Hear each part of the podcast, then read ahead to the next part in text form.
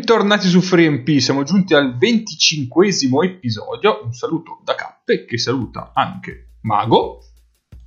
Buonasera a tutti, voglio ricordare che domani inizia un importante eh, evento sportivo e poi anche la Coppa Italia di basket. ah, che fare Importante evento sportivo sono i mondiali di biathlon ad Anterselva, certo. Molto bene. Ciao Paolo. Anters- Anterselva che è ancora la capitale italiana del biathlon, no? Lo è sempre stato. Sempre lo sarà. E sempre lo sarà. Sì. Bene. Ciao Egno. Ciao, io non saluto Anterselva, eh, saluto... No, non saluto nessuno. Ah. Vi saluto dalla ridente località di Palermo, però. Ecco che bello. Nick ci raggiungerà a breve. Eh, per chi sono stessi e dalle arancine. Da, non, non, cadrò in queste veramente volgari e indesiderate provocazioni. Ah no, ecco, io saluto, io saluto il padre di Cappe, che potrebbe essere al suo ultimo episodio della stagione. Stasera. Esatto, esatto, mio papà potrebbe balea, balenare fuori improvvisamente, visto che secondo te può stare per iniziare. Io sono anche un po' costernato, perché mio papà è entrato prima in Bold Online di me. Sì. È una cosa che mi lascia un po'. Co- no, aspetta, come mai? È perché c'era qualcuno che esultava in sottofondo nell'episodio di Bold Online. Ah, ah già, giusto. A noi, a noi, piace immaginare che fosse un microfono a venegono inferiore. Esatto. E quindi eh, vabbè, vedremo se entrerà in punta Speriamo di sì. Eh, ma direi subito di iniziare col botto. Abbassiamo il nostro caro vecchio background e mettiamo la sigla più importante forse del podcast. No, ma dai. No, ma dai. Perché mi sono perso cosa hanno fatto a sto giro? Cosa sei, cos'è che ti sei perso? Non ho capito. Ah, non no, è Sirtaki. Non è quella. No, sigla, no, no. Ah, ok. È la no. pivot, No, perché è più importante la sigla degli italici, baldi italici, di quella dei greci a cui abbiamo solo venduto, venduto il format. Vediamo. Oddio, anche questa settimana potremmo mettere le Sirtaki perché volendo qualcosa è successo, però vabbè. No, vabbè, lascia perdere. Esatto, esatto. Sì, sento un gracchiare di sottofondo, vabbè. Ma niente. Um, allora, due articoli questa settimana. Due articoli. Uh, il primo è della Gazzetta. che io pensavo non ci fosse mai stata, invece una volta c'era stata in questa, ah, sì, già stata. questa simpatica rubrica. Sì, sì, sì. Non, non, me lo ricordavo, ma invece, invece c'era. Vi posso dire anche quando, se volete. Ed è nell'episodio, vediamo, 13. Io vorrei vedere quel foglio dove appunti tutte le cose del, dell'asse play pivot. Ah, è un file Excel, è un semplicissimo mm. file Excel. Ehm, la Gazzetta ci parla della Coppa Intercontinentale stregata per la Virtus Bologna. Non si capisce perché stregata. Eh, ehm, Lo chiediamo dopo Nick. Teodosic c'è. Io un'idea ce l'ho. Vabbè, ok. Teodosi c'è, ma la Virtus soffre sul perimetro e non ha un antidoto alla fisicità di Di Shermadini. Didi. Di Di Shermadini. Grande partita di Huerta, sex fortitudo. Vabbè. Ehm Finisce con un KO l'avventura della Virtus nella Coppa Intercontinentale. I padroni di casa, cavalcando l'asse play pivot Huertas Scermadini, si prendono la rivincita rispetto alla finale di Champions di nove mesi fa. Quindi esiste un asse play pivot Huertas Scermadini. Eh, siamo, siamo tutti... no? siamo tutti contenti che Huertas eh, abbia potuto scrivere il suo nome nelle gloriose pagine della Pivot. Con Shermadini, perché poi in realtà è questo il, il, il, punto. Non è che semplicemente ci sei an- entrato dentro questa classifica, ci sei entrato assieme a Shermadini. Primo poi... nome del quiz di TMP, Shermadini. Esatto. Che stasera torna in una versione un po' speciale. Eh? Vedremo, vedremo. Sì, allora ti dico solo che ho 33 finestre aperte. No, 33 schede aperte, sì, sì, sì. Quindi ah, sarà un casino. E in una di queste c'è anche la partita dell'Inter che non sto vedendo. Um, questo è un incubo. Questo sì. è un cazzo di incubo. È, è, terri- è terribile. Um, ok, quindi abbandoniamo Gazzetta e ci spostiamo su Basket Inside che propone un uh, in un pezzo su Brescia Trieste uh, un virgolettato di Legovic che io non conoscevo Marco Legovic assistant coach di Trieste che nel virgolettato ci dice di Brescia si tratta di un team molto solido, capace di esprimere una pallacanestro di spessore in entrambi i lati del campo, hanno un asse play pivot piuttosto importante. no! Sì, combo. combo. Nelle ultime due partite non hanno potuto contare su Luca Vitali, eccetera, eccetera.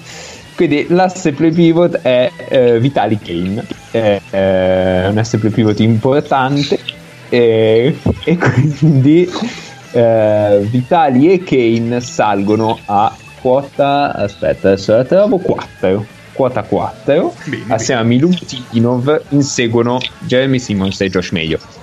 C'è da dire che il probabile taglio di Jerome Dyson potrebbe eh, potrebbe riaprire tutto perché è vero che Jerome Dyson e Devon Jefferson sono a quota 16 cioè più 9 sulla coppia di seguitori però, però non lo so, soprattutto um, l'asse di Brescia, sai, se vanno ai playoff, adesso spero non ascoltare questa roba, ma se vanno ai playoff si inizia a parlare di loro, eh, il rischio c'è.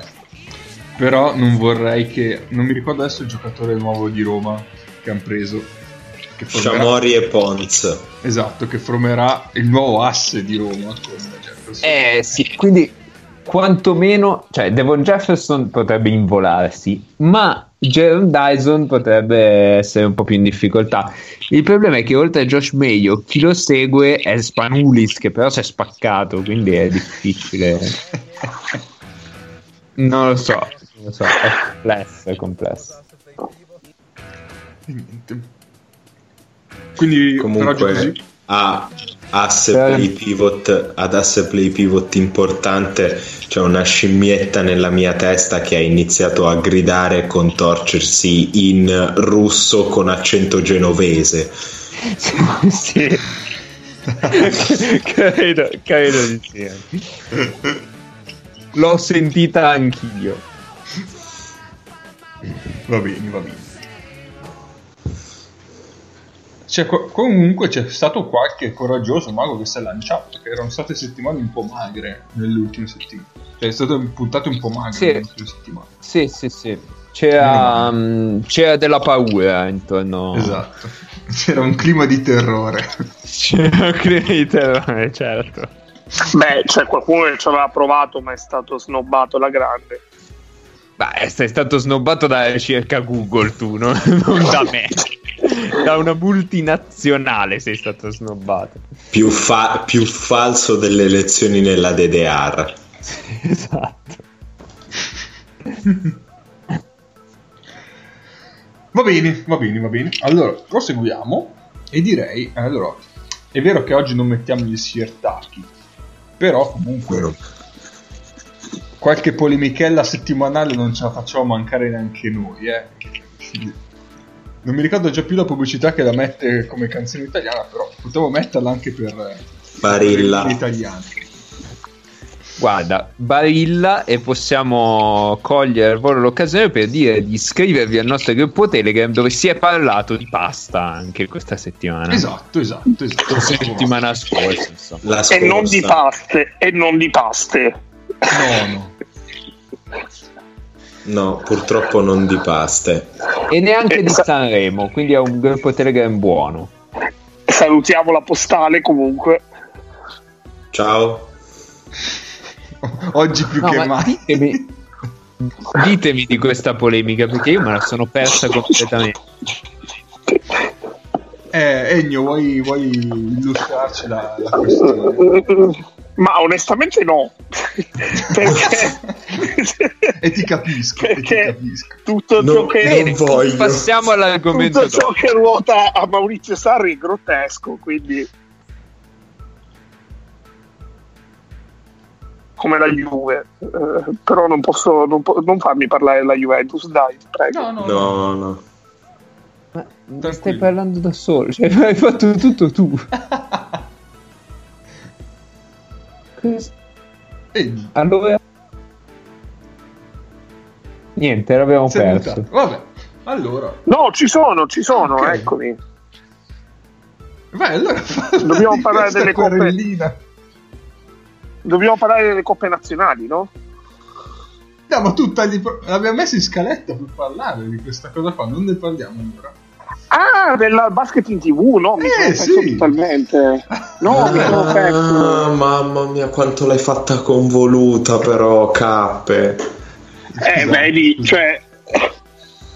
Sarà che siamo noi siciliani con una marcia in più, però. No, no, è no, che- mi sono zigogolato io, dai. Sì, noi abbiamo una marcia in più, però lui ha messo la retro, quindi puoi averne anche 17 di, di marcia in più, però va nella direzione opposta, sicché Attenzione, è subentrato senso Nick. opposto e contrario. Buonasera. Ciao, Nick. Buonasera. Bene, Nick, è giusto in tempo per parlare del magico argomento di cui discutevamo stamattina. De- di cosa si sta par- Intanto stiamo, stiamo già registrando oppure sono entrato prima? Stiamo già registrando. Ah, fantastico, Ti sei fantastico, perso, ok. ti sei perso l'istituto Luca. un Porca po' boia. piatto. Un po' Abbiamo già piatto. parlato di Huertas. Vabbè, È una, no, è una no. settimana di lavori forzati per essertelo perso. Spiace. Avete già parlato di... Eh, vabbè, meglio. Io sono riuscito a vedere la parità No, ma oggi, ne riparleremo. No, no, no, a fine puntata ne Ne parliamo. riparleremo di Huertas. Ah, ok, ok, no, perché sono riuscito a vedere la partita oggi e nel dubbio mi sono anche andato a guardare i numeri, ovviamente la partita dove fa 5 triple e il, il season high la peschiamo noi. Vabbè, ci torneremo. no, si stava parlando di... Il basket in tv. Diciamo Ah, che Cappe, Cappe l'ha introdotto in maniera abbastanza contorta. Sì, scusa. Ok. E siamo riusciti a farlo scusare. Cioè, capito? Beh, Ma, ma allora, sto basket in tv che cos'è? Io non ho capito niente. mi metto, mi metto dei nei panni dell'ascoltatore medio. eh, che, Allora, già, che già non sa perché è qui.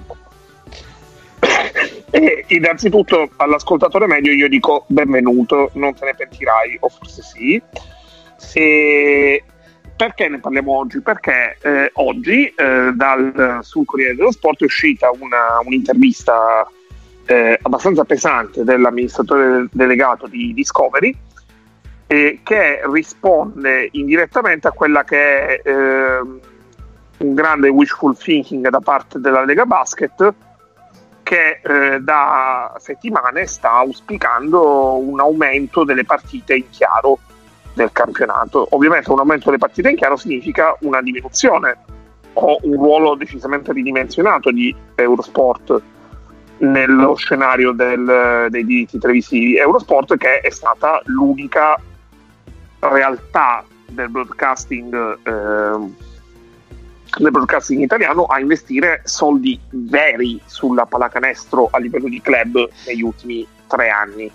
Perché Eurosport ha investito per comprare tutti i diritti per proporre tutte le partite su Eurosport Player con commento, con eh, rubriche, analisi, tutto quello che volete comunque un lavoro dietro che eh, oggi eh, l'amministratore delegato di Discovery stimava in circa 35 milioni di euro, ovviamente non legato direttamente solo al, ai diritti televisivi delle partite. E, eh, e lui giustamente dice eh, nel momento in cui ci sono queste discussioni noi ci tiriamo indietro perché logicamente eh, se tu eh, vuoi cambiare le regole del gioco chi c'è stato fino ad ora è par- per usare le sue parole, ha messo in atto un progetto a medio termine e um, si tira indietro. Questo secondo me è l'ennesima dimostrazione di come uh, a parlare per queste mezze frasi che tanto piacciono ad alcuni dirigenti della nostra pallacanestro si finisce col fare il danno perché uh, una volta può essere il discorso relativo alle formule dei campionati che eh, diventano che si allargano per fare tornare le grandi piazze una volta può essere relativo al e speriamo che la RAI ci degni della possibilità di avere una diretta in più eh, nell'arco di una stagione eh, in, in, chiaro. Che poi eh, non, io tutto questo interesse da parte della RAI ancora non lo vedo. No e soprattutto a, a quanti soldi perché poi, sai, si, si parla così a, a cazzo, però Eurosport arriva e può dirti, senti, aspetta, mi, mi, spiego meglio. Io sono una multinazionale del broadcasting sportivo nel mondo, sono leader su to- questo, questo e quest'altro sport. Adesso tu, tra cui l'importantissimo biathlon che peraltro è televisivo a bestia come sport.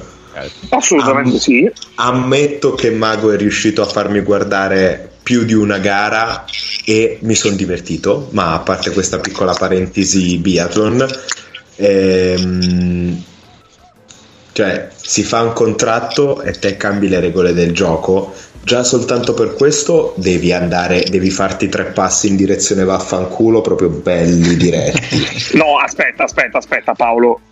Le regole del gioco possono cambiare perché il contratto comunque è in scadenza alla fine di questa stagione. Sì, sì, vero. Quindi a livello legale assolutamente possono cambiare, però poi ti devi sedere al tavolo e tu vai a dire: Ma scusa, queste partite in chiaro le vorresti per quanti soldi?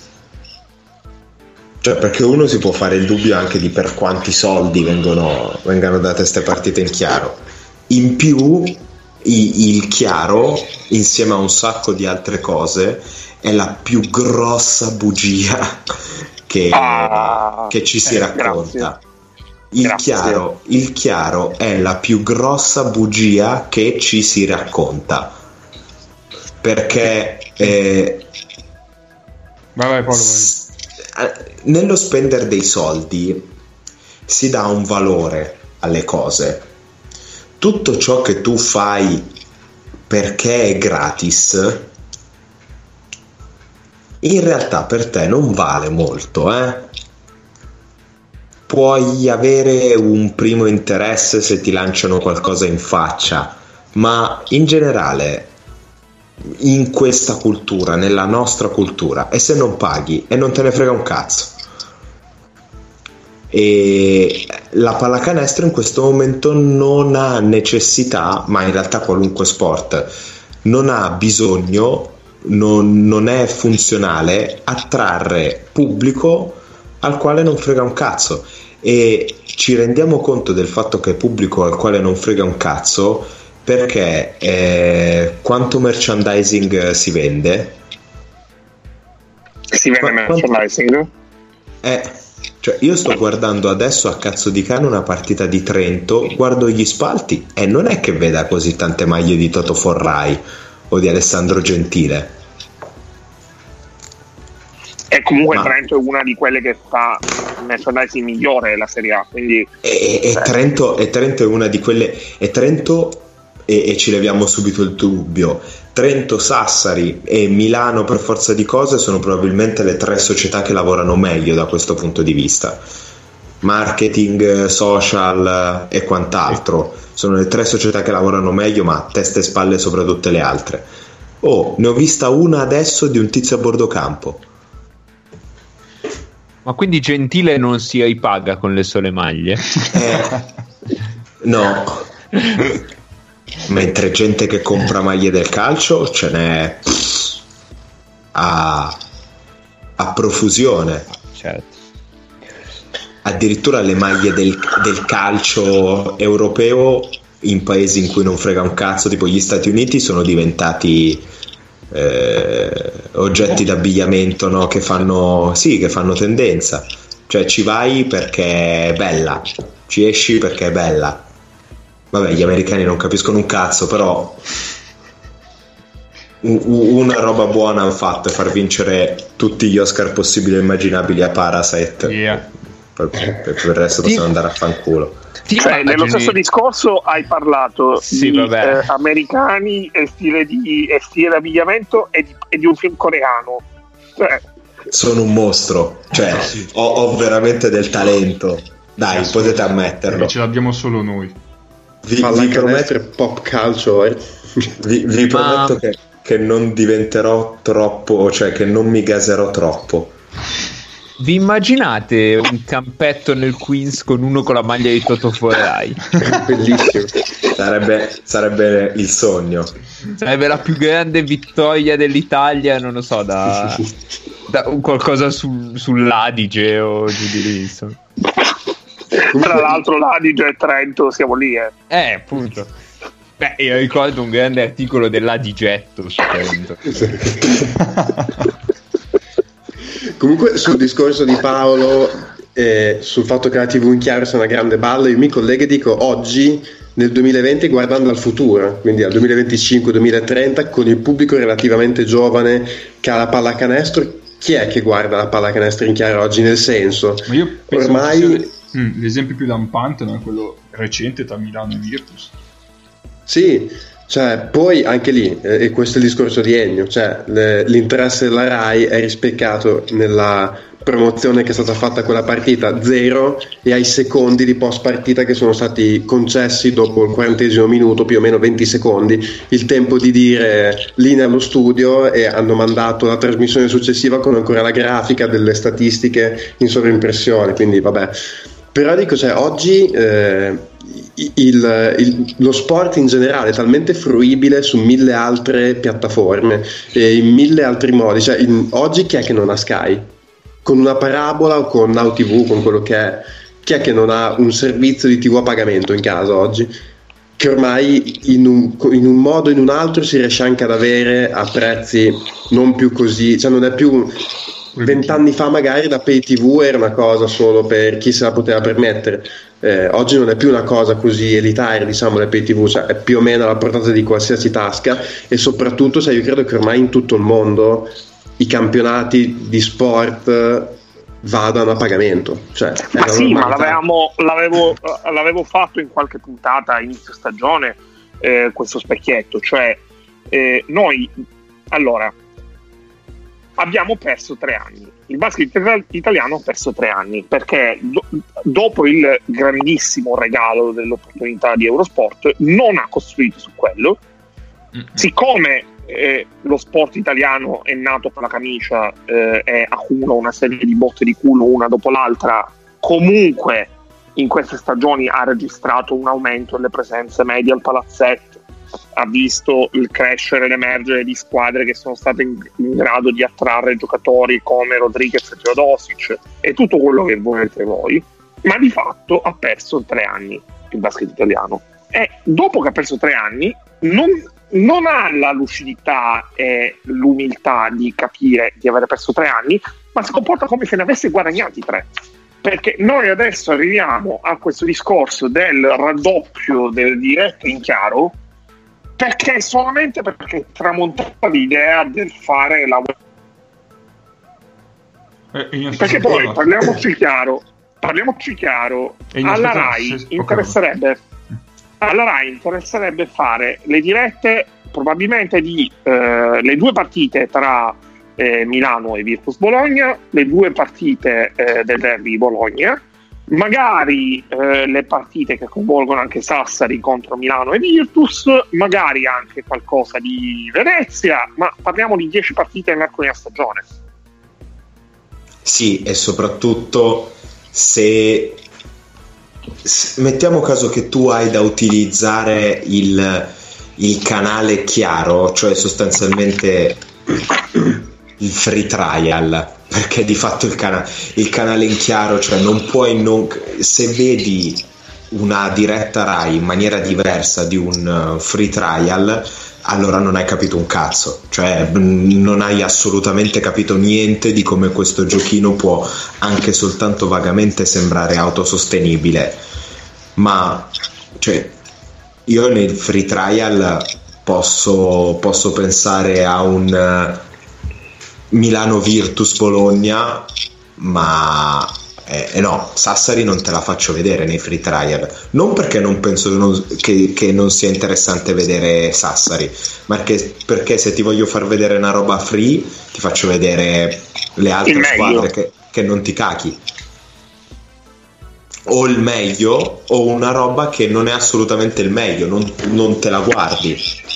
Però magari anche di interessante cazzo ne so, una squadra molto giovane o una squadra che è anche solo divertente, una partita tra due squadre che non difendono, che quindi per una persona che non capisce un cazzo è divertentissima.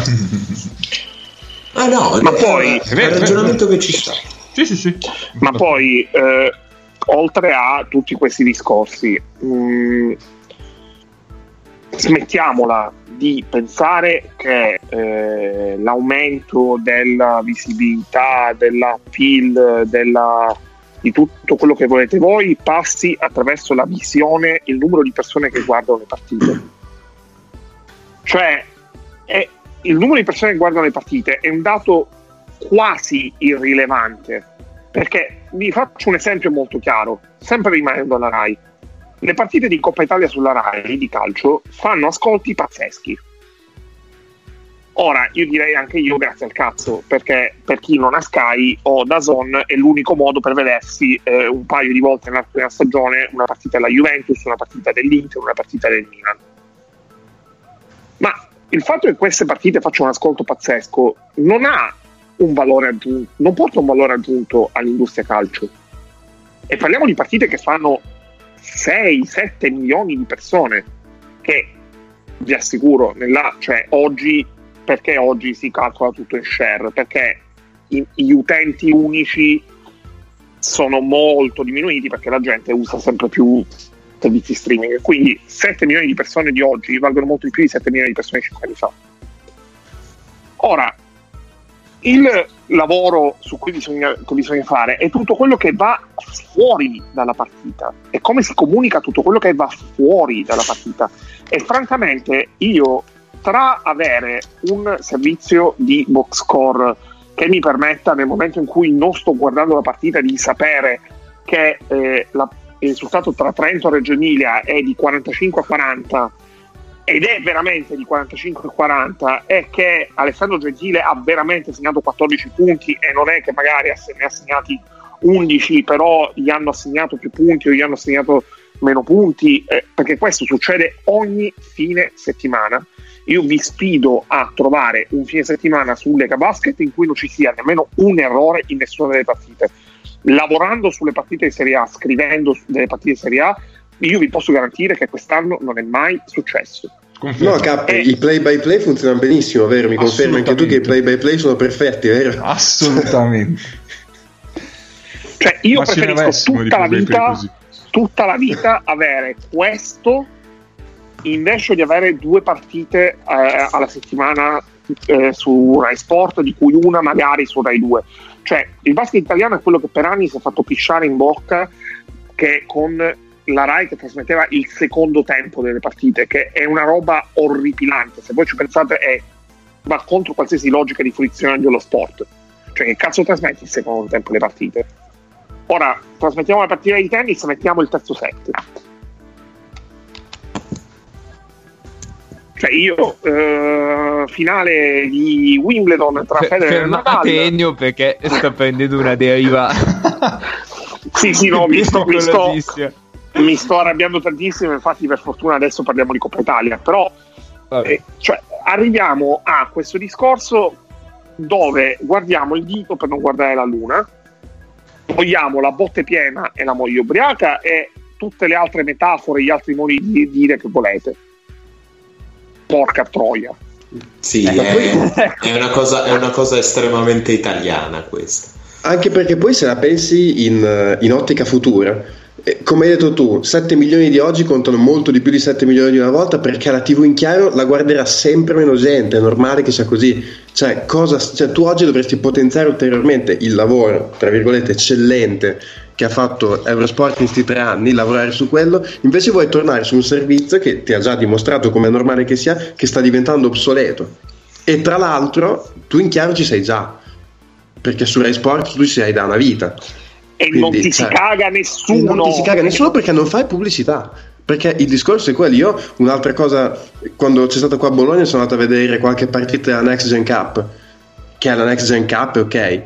Però organizzata nel palazzo temporaneo che avevamo fatto a Bologna, così non c'era un volantino, non c'era un cartellone in giro in città per Bologna. Tu arrivavi in fiera, dentro la stessa fiera non c'era un manifesto della Next Gen Cup. Zero. Dentro c'erano 15 persone a vedere le partite per forza. Già un evento di nicchia, non metti un volantino in città, chi verrà mai a vedere? Considera, considera che la Next Gen Cup ha una e una sola logica che è, eh, mm, che è sostanzialmente propaganda, eh, cioè far vedere i ragazzi. Perché non serve a un cazzo d'altro, però settimana prossima. Sì, no, però secondo me Esatto, sì, in, un, in un contesto così, se tu la pubblicizzi un po', cioè il campionato giovani- giovanile, che ne so, è gratuito, si viene dentro gratis, non costa niente. Magari invece che Ah, 15 certo, persone no, ce ne sono 150, cioè fa schifo avere così. un po' di gente, cioè che cosa ti costa? Eh. Per- Per, una- per un torneo, per un torneo così dovrebbe essere una roba di questo tipo, sono d'accordo che infatti è esattamente il mio pensiero. Eh, però eh, finché, eh, finché sostanzialmente quello dei diritti TV è un discorso più politico che altro, Sì. che non si capisce che in realtà è, è per l'alto livello la linfa di tutto questo teatrino che eh, la 2 è un, un- disastro perché è un campionato che costa un milione e due e di, bocche- di botteghino entro ti fai 300.000 l'anno quando va bene. Dalla televisione non prendi niente perché penso che ci siano meno di un centinaio di subscribers di LNP Pass. E li vorrei E Eh, Sport Italia, e Sport Italia cioè, vor- vor- vorrei veramente sapere quanto ha pagato Sport Italia e non viceversa. Eh, quindi mm, è, è- è un discorso di questo tipo. Eh, la gente mm, deve, pot- se vuoi essere davvero fruibile, deve poter vedere i risultati bene come quando cazzo le pare. Se facessi le cose per bene, dovrebbe vederli bene perché magari in quel momento lì la partita non la sta guardando in tv, ma la sta guardando al palazzetto. Cioè la Lega sarebbe- Basket ha un'app. La Lega Basket ha un'app. Sì, fa cagare. Cos'è l'app della Lega Basket? Non scaricatela, ragazzi. Non fatelo. Cioè, Ragazzi, Ah, ne avevamo Ivo Score, no. TV. Sta, diventando una guerra alla Lega Basket. Eh no, eh, eh, capisci per, No, lo perché so, poi... lo so che è tutto attaccato, però è un discorso che abbiamo già fatto, cioè, tipo un Sì. miliardo di volte. Di, di fatto il tutto, il tutto può essere ridotto al se lavori così su queste tematiche non ti puoi lamentare più di quel tanto quando vai a dire che mancano i soldi perché comunque ci sarebbero problemi a trovare i soldi da tutte le parti ma non stai veramente facendo tutto quello che dovresti fare per trovarli davvero e a livello altissimo, a livello alto, al vertice, questi argomenti qua sono fondamentali. Poi ne, ci sono tutta un'altra serie di tematiche che probabilmente tratteremo settimana prossima, che in realtà poi vanno a influire a un livello più basso, ma siccome è tutto collegato, alla fine, Sì, sì, sì. alla fine parli sempre delle stesse cose. con tutti gli strumenti che c'hai adesso per promuovere ma eh, cioè, dav- si capisce che non hanno voglia di farlo parlano solo, solo cioè, voglio, voglio, gettare un angolo di ottimismo ricordatevi che un anno fa la Coppa Italia passava alla storia perché finiva sul New York Times e ispirò Adam Silver per creare il torneo a metà stagione nell'NBA. Sì. Cioè, noi siamo questi. e questo però ti dice il potere della pubblicità. La pubblicità serve a quello, a far sembrare più bella una cosa. Fai pubblicità come si deve anche a dire cazzate, anche a dire cazzate e a certo, dire bugie però... mille volte per far diventare verità, però quello per... è un altro discorso. Però, però, se ci pensi, alla fine il... serve esattamente a quello la pubblicità e la promozione, far sembrare più bella di quello che è una cosa. Se ci lavori bene, sono sicuro che con un team di marketing dietro come si deve, di promozione come si deve, fai, fai, sembrare a chi magari non lo conosce molto più bello di quello che è anche il campionato italiano di pallacanestro, che comunque in questi anni è meno inguardabile di quanto non fosse un po' di tempo fa. Però vabbè, questo è un altro discorso. Mm-hmm. Va bene, dai. Direi che ci siamo su questo argomento. E quindi direi di introdurre l'argomento principale di giornata che è la Coppa Italia. Eh, guardando, dando un occhio anche alle coppe estere, perché questa settimana, come sapete, si giocano tutte le varie coppette e Marco eh, c'ha un elenco sono... delle cose di casa. Esatto, mi sono fatto esattamente questa domanda, ma è vero che si giocano tutte le coppe negli altri paesi? E la risposta è il più classico dei ni. Perché... Democristiano, eh, stammi lontano. Esatto, fazzettiano anche. Um, partendo dall'Ungheria, come, come, al solito il nostro punto di riferimento, la Coppa di Ungheria si gioca uh, il 2 aprile 2, 3 e 4 aprile. Perché? Eh, non lo sappiamo, però sappiamo già che il Falco Vulcano giocherà contro l'Alba Ferevar alle 15.30 del 2 aprile. Con diretta su Rai 2. speriamo, speriamo, speriamo un po'. Speriamo un po'. Poi ehm, Turchia, come forse avete sentito, sono successe cose particolari, tipo l'Efes che si fa buttare fuori dal Darius Safaka. Che però giocava in casa, ma soprattutto la cosa veramente brutta che è successa è che il Pina era perso oggi. E io sono in lutto. Il Pina era perso con Ankara. Sì. Segnando ben 56 punti. Sì. Molto, molto bello. E um, il Turk Telecom Ankara eh, domani, cioè dopodomani, affronterà eh, il Fenerbahce, mentre nell'altra, qua, nell'altra semifinale ci sarà Darius Safaka contro il Galatasaray. Questo nel caso stesse chiedendo cosa sta facendo Matt Baye quando non si allena.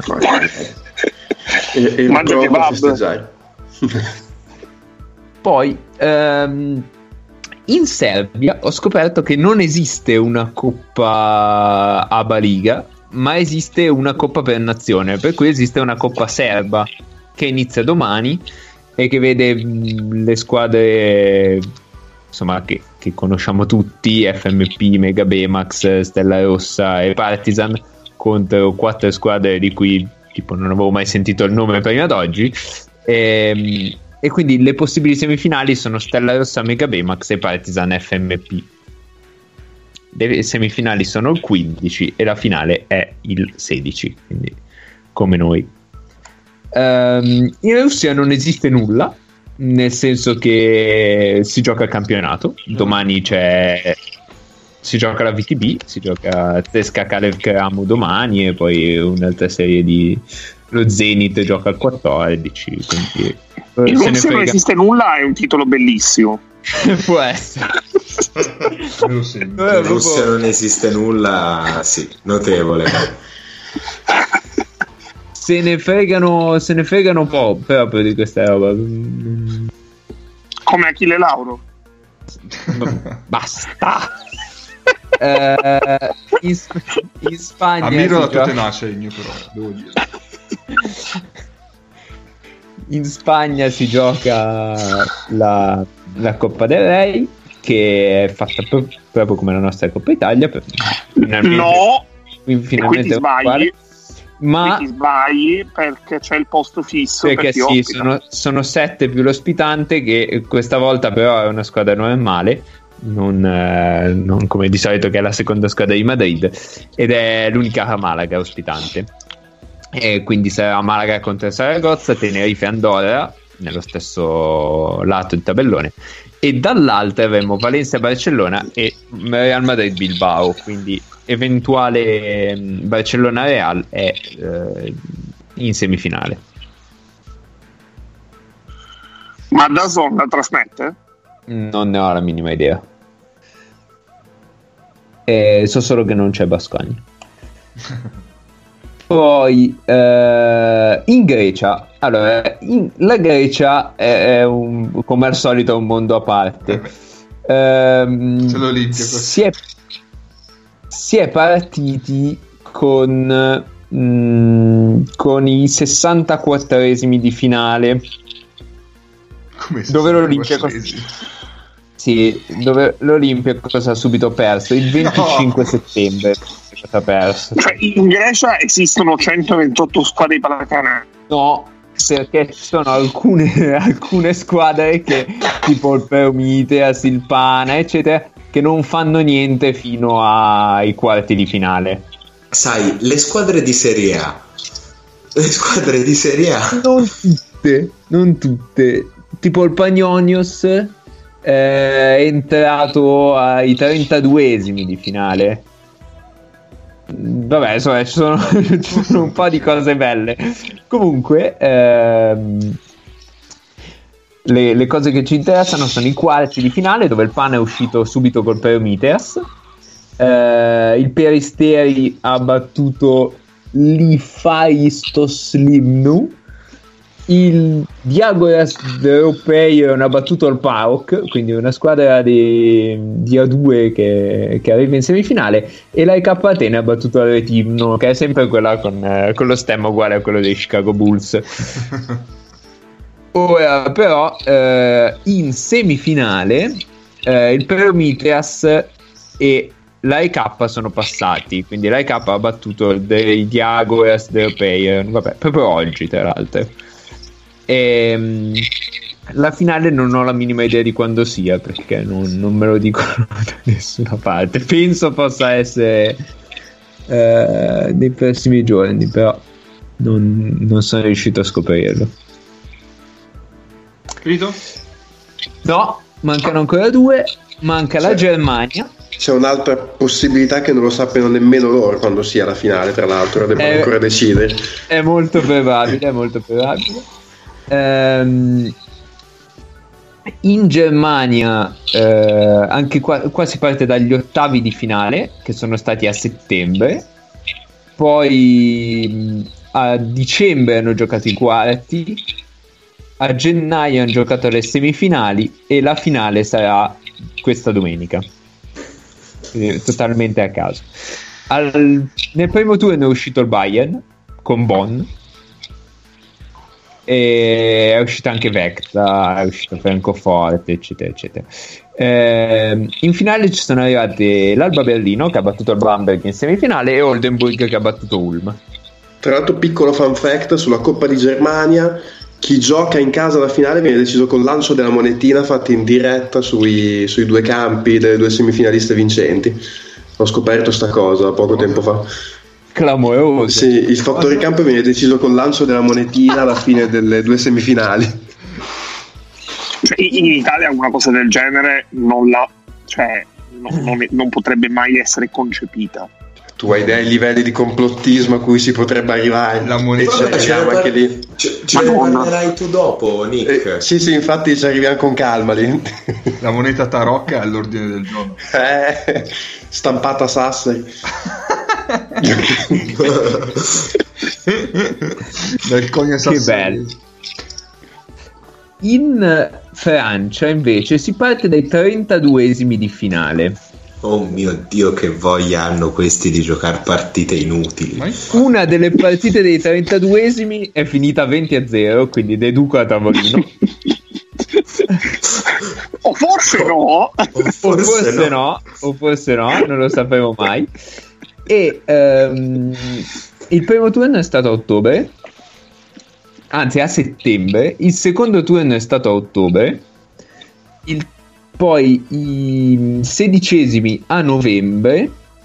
E ehm, gli ottavi di finale a gennaio. Negli ottavi di finale c'è una cosa bellissima perché è arrivata una squadra di Lega Nazionale 2 che è il quarto livello del campionato del campionato francese una squadra vicino ad Antibes diciamo che eh, cioè, nel sud della Francia per, per spiegare ehm, che ha giocato contro il Nantes una squadra di Pro B quindi seconda divisione. Ehm, la partita era al liceo di, cioè era nel liceo, nella palestra del liceo di, di una squadra, de- della squadra di, di Antibes, Juan Le Pen, insomma. Eh, infatti eh, Wikipedia riporta 90 spettatori come, come pubblico perché eh, è appunto nel, nel ginnasio Jacques Alinei se volete vederlo è davanti al porto eh, quindi questo è- però la squadra di casa ha perso 60-80 Ma che Vabbè, bello. giusto per dirvelo, è pieno di squadre di C-Gold nel quale c'è l'obbligo. C-Gold che è il quarto campionato in Italia e c'è l'obbligo di avere il parquet, la cui palestra è la palestra di una scuola. Di Ehm, fatto. sì Quindi non è così strano. No, è strano che arrivino a giocarsi gli ottavi di finale.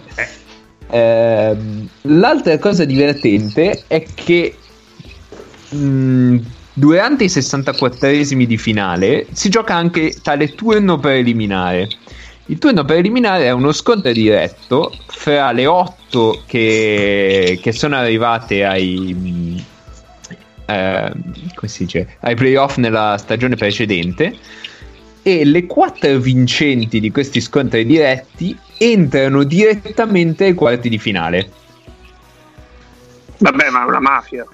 È bellissimo. Mamma, mamma, vorrei una competizione che sia eh, decisamente invitante, che sappia coniugare la mia voglia di giocare partite del cazzo al mio desiderio di giocarle in palazzetti vuoti di infrasettimana. Ma davvero? Palazzetti vuoti no, perché guarda, ti, ti dico, c'è Non stato... mi rompere il cazzo, Mago, non mi interessa. Strasburgo- Ho detto palazzetti vuoti. Non mi- Strasburgo a Svel, 17 settembre, 80 a 75 per lo Strasburgo, 4307 spettatori. Mm, Eroi. Porca puttana. Ah, e le altre 3000 e 3005 a Le Mans, a Dijon e a Limoges. Questi sono dei geni. Mi puoi ripetere Dijon, per favore? Dijon. Ne vorrei... K e ne ricaviamo un effettino. Perché faccio- cosa, cosa c'è di male? Vabbè. Senape Eh. clamorosa. Lo so che è un po' uno stereotipo, ma veramente della senape clamorosa di giorni. Ehm, I quarti di finale saranno il 21 marzo, tutti nello stesso posto, peraltro. A tale... La palestra, quella... No, no. A Rennes-Loire, a Trelazé. Sarebbe stato troppo bello, Ennio. Ehm, le semifinali saranno anch'esse nello stesso posto il giorno dopo. E la finale sarà il 25 aprile a Parigi. Così. a Ma come il 25 aprile? 25 aprile a Parigi, giuro. Ehm, Ma perché poi in Francia c'è la Coppa di Francia e la Leaders Cup, giusto? Che sono due cose diverse? O No, mi no, confondo? eh, questo non ho la minima idea. Eh, Cup non ho la minima idea di che cazzo sia. No, perché io credo che in Francia adesso giochino qualcosa che è So la solo che si, sì, si gioca dopo domani, però Eh, non esatto. so veramente che cazzo sia. Sì, sì. Non- È tipo so. Coppa di Lega e Coppi- e Coppa di Francia, una roba del genere. Può essere. Può essere, può essere. Ehm, basta, niente, questa è la, la cosa interessante della, della Coppa francese. C'è un- appunto Nantes che è una squadra di Pro B che sarà, sarà quantomeno ai quarti di finale.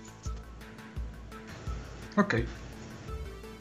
Quindi dopo questo excursus europeo direi che la nostra Coppa Italia è la più bella e quindi ne parliamo. La più normale, Beh, ha ispirato, ha ispirato l'NBA. Ha ispirato l'NBA. Ha ispirato l'NBA. Eh, Cappe, Sì? De, Boia, non lo so, non lo so. ci, ci teniamo il beneficio beh. del dubbio, dai. Bel gancio per davvero, bellino per davvero, ma non sono convinto. De. Ma penso neanch'io. Va bene, Coppa Italia che partirà domani, quindi oggi per voi che ascoltate di giovedì. Eh, Ieri per voi che ascoltate di venerdì. Eh, vabbè. Era No, per così, per essere completi. Un giorno di lontano nel tempo per voi che ci ascolterete fra due anni. Ecco, esatto. Allora, presenta la seguente scacchiera. Eh, giovedì si giocheranno. Per due Virtus- anni, fra due anni, quando eh, la Virtus Bologna aveva già vinto l'Eurolega. Confermi. Assolutamente. In finale contro Sassari. Sì, sì, no, assolut- sì, sì, quando saranno cambiati i rapporti di Con un forza complotto avvertici. arbitrale. Vinta 5 contro 8. Allora, Virtus eh, Venezia, Milano Cremona il giovedì, mentre il venerdì ci abbiamo Sassari Brindisi e Brescia Fortitudo. E quindi non so, andiamo partita per partita? Ah, Facciamo andiamo uno per uno. Andiamo uno per uno, vai. Non ho capito. Andiamo uno per uno. Come facciamo ogni anno, cioè lo scorso L'anno anno. scorso. Eh beh, eh beh. Non lo so. Va bene, partiamo da, dalla Fortitudo, dai, visto che c'è anche Nick. Ah, grazie, me la stendete su un tappeto. Su un tappeto. Ma perché facciamo la fortitudo? Sì, sì, sì, partendo dalla fortitudo, partendo dalla fortitudo, così mi sfogo subito. Questo sarebbe l'incrocio. Sarebbe l'incrocio. Con Brescia. Con Brescia. Cioè, con è. E l'ultima andrebbe partita. a prendere Sassari o Brindisi. È, ter- è- terza, sesta. Terza sesta. Terza Sì. sesta, sì. Terza è sesta. l'ultima partita che giocano, tra l'altro, dei quarti. Quindi, cioè, proprio. Ma sì, Perché? non abbiamo mai fatto cose, abbiamo mai fatto cose con ordine e criteri, non mi pare. Questo mi sembra un grande, un grande appunto. Beh, la roba. i, i soldi per Bolomboy, quella era un criterio. Oh, bimbi, de, avete rotto il Pensavo- cazzo. De. Quando ha detto oh pensavo partisse con oh partigiano Sì, sì, sì, anch'io. invece, ce la siamo cavata stavolta molto bene la siete cavata con un più normale o bimbi. esatto Però un, un mi si può ancora rompere i coglioni per 400 e Bolon Boy. Che poi a- avrei preso per Morman prima che si rompesse. Sicché è una stronzata, è una stronzata vai, vai. uguale. È una stronzata uguale. va Ti, bene. ti seguirà per tutta la vita comunque, è così, Vaffanculo. c'è poco da fare. e niente, mi lancio io allora sulla fortitudo, questo No, onore. se vuoi, eh.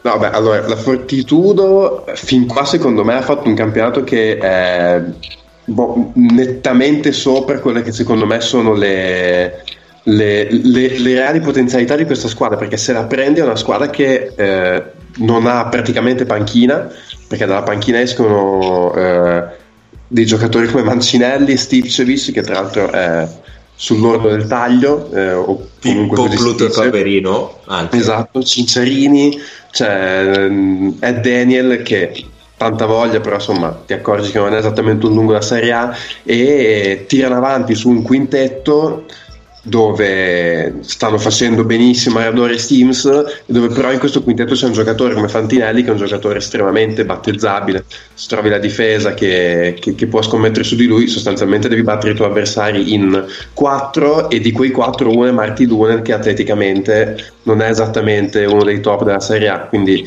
il fatto che siano ancora lì eh, comunque tra le prime 6-7 squadre del campionato è un enorme merito per loro. Eh, sulla singola partita hanno dimostrato che possono vincere che possono vincere anche delle partite complicate perché comunque a casa hanno vinto con eh, Venezia hanno vinto con Milano seppur partite un po' particolari però sinceramente lo vedo abbastanza chiuso il pronostico con Brescia perché mi sembra una squadra che ha tutto quello che serve per mettere in difficoltà. Sono più forti eh, in playmaker, non so se ci sarà Vitali oppure no, ma non, perché so che ha saltato l'ultima di Eurocup, non so se ci sarà No. in Coppa Italia. Eh, Dovrebbe, dovrebbe esserci. Ok, e quello già è un problema per loro.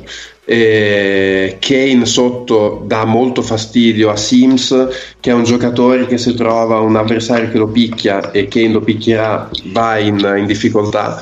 Eh, hanno sugli esterni due giocatori come Abbas e Moss che sono perfetti per picchiare a loro volta Radori, che è un giocatore che se gli togli quella dose di punti, la fortitudo fa veramente fatica a fare 60 punti. E quindi cioè, secondo me i- le premesse prima della partita, se le cose vanno come devono andare, parlano di un pronostico parecchio chiuso. Poi alla Coppa Italia, la partita secca, può succedere di tutto, però secondo me mh, questo forse è l'incrocio più chiuso dei quattro. Sono d'accordo, hai detto tutto tu. Sì, Cheat. cioè la roba... Anche- La roba... Anch'io Scusa, penso eh, scusa, scusa. chiuso, vai Paolo. No, No, mm, no, vai, tanto. No, è un commento molto superficiale, cioè fosse stata una partita più canonica, non in questo tipo di competizione, questo è un bagno di sangue. Sì. Brescia infatti, scusa, è stata l'unica squadra, adesso eh, a parte la partita con Pesaro che è stata una partita particolare, l'unica squadra che ha vinto la Paladozza, dove la Fortitudo di fatto ha costruito il suo campionato vincendo anche con Milano e con Venezia, sfruttando anche il fattore campo, Brescia la Paladozza ha vinto. Perché è strutturalmente comunque una squadra migliore e che ha punti di forza che appunto espongono tantissimi punti deboli della Fortitudo. Hanno tutto l'atletismo sugli esterni che non ha la Fortitudo, Esatto. cioè hanno loro. Sì, soprattutto mh, mi sembrano difficili proprio gli accoppiamenti difensivi, cioè al di là di Vitali, e sono d'accordo, ma ehm, Lansdowne e Ken Orton, Sì. chi, chi li prende? Cioè, non- Sì. Madonna, che Norton contro Con Lunen. Leunen e Mancinelli. Cioè, Sì, Eh. Contro- ti, posso dire, ti posso dire, contro Lunen, Lunen fa primi- i primi 10 minuti se sono preparati e comunque la Fortitudo è una squadra preparata, Martino non è, non è scarso per nulla. assolutamente. Eh, I primi 10 minuti Marty Lunen farà una partita super competente su Ken Norton. Sono gli altri 30. beh, il i, problema. i primi, i primi dieci minuti se non fa due falli nei primi cinque possessi, che è anche Ma- possibile. Ma su- sì, è possibile, però facciamo, facciamo che non li fa, che è altrettanto possibile. Eh, I primi 10 minuti molto competente, il problema sono gli altri 30. Sono gli altri 30 e poi c'è Sims che è il giocatore che dovrebbe avere l'atletismo per tutti quanti gli altri, che però deve marcare su dei pick and roll in cui il point of attack quando va bene è marcato da Fantinelli e una difesa di pick and roll Fantinelli Sims è- è- si può fare, cioè è da serie A medio alta anche. Il problema è quando gioca pick and roll Lansdowne. Eh, lì, lì, lì diventa un problema. O quando eh, sul pick and roll non viene coinvolto il 5, cioè l'uomo marcato da Sims, ma viene giochi pick and roll con Moss. E, e Sì. chi, fa, chi fa il difensore del bloccante? Aradori? O con Orton. O con Eh, io Orton? Eh, Proprio pick and roll pensavo, perché mh, Brescia ha una soluzione quando gioca il pick and roll Vitali con Kane e gli gioca come sponda Orton. Vitali è bravissima a fare il passaggio in uscita su Orton che gioca da sponda per il tiro da tre punti eh, in posizione diciamo di ala. Quando magari gioca il pick and roll, Kane si libera per il roll, scala in aiuto quello che sarebbe il difensore della sponda che è Orton e Orton lì Vitale dei tempi perfetti per quello scarico Orton tutte le volte tira da tre libero Eh, siccome su quel roll lì ci deve difendere Sims che non è esattamente il miglior difensore sui roll della Serie A e eh, il, eh, il difensore di Orton dovrà scalare più di una e Lunen in questo caso dovrà scalare per contenere quel roll lì io mi immagino che Orton tirerà libero da tre parecchie volte oppure accetteranno di prendere le schiassate da Kane Mhm. Sì. Sì, Sì, anche Diciamo. perché poi non hai, non hai appunto l'atletismo nel- negli esterni per vuotare, cioè per difendere in altro modo. Esatto. Oh, Robertson per dire è un buon difensore, ma è piccolo, è piccolo ed è Sì. leggero, cioè c'è poco da fare. Sì, sì, no, cioè Robertson che ruota in aiuto è Sì. quasi niente.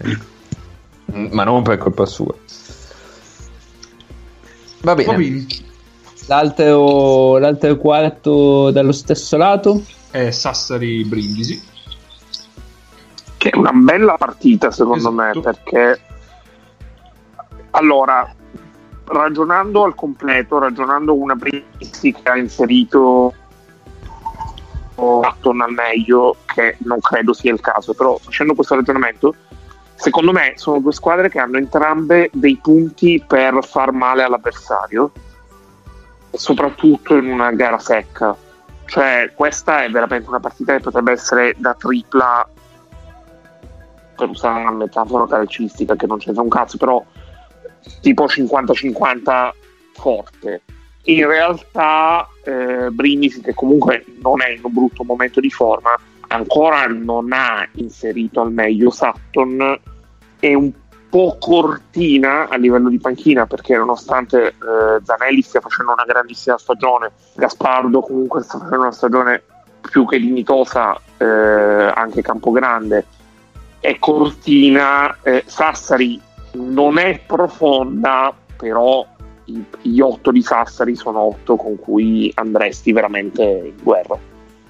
Di Sassari voglio vedere eh, come eh, con la pressione comunque di una, di una competizione dove Sassari punta a vincere, anche abbastanza L'ho detto. eh, sì, esatto. E come, come procede l'inserimento di Coleby? Perché se Coleby è, è un inserimento al meglio, loro possono anche fare molta strada in Champions.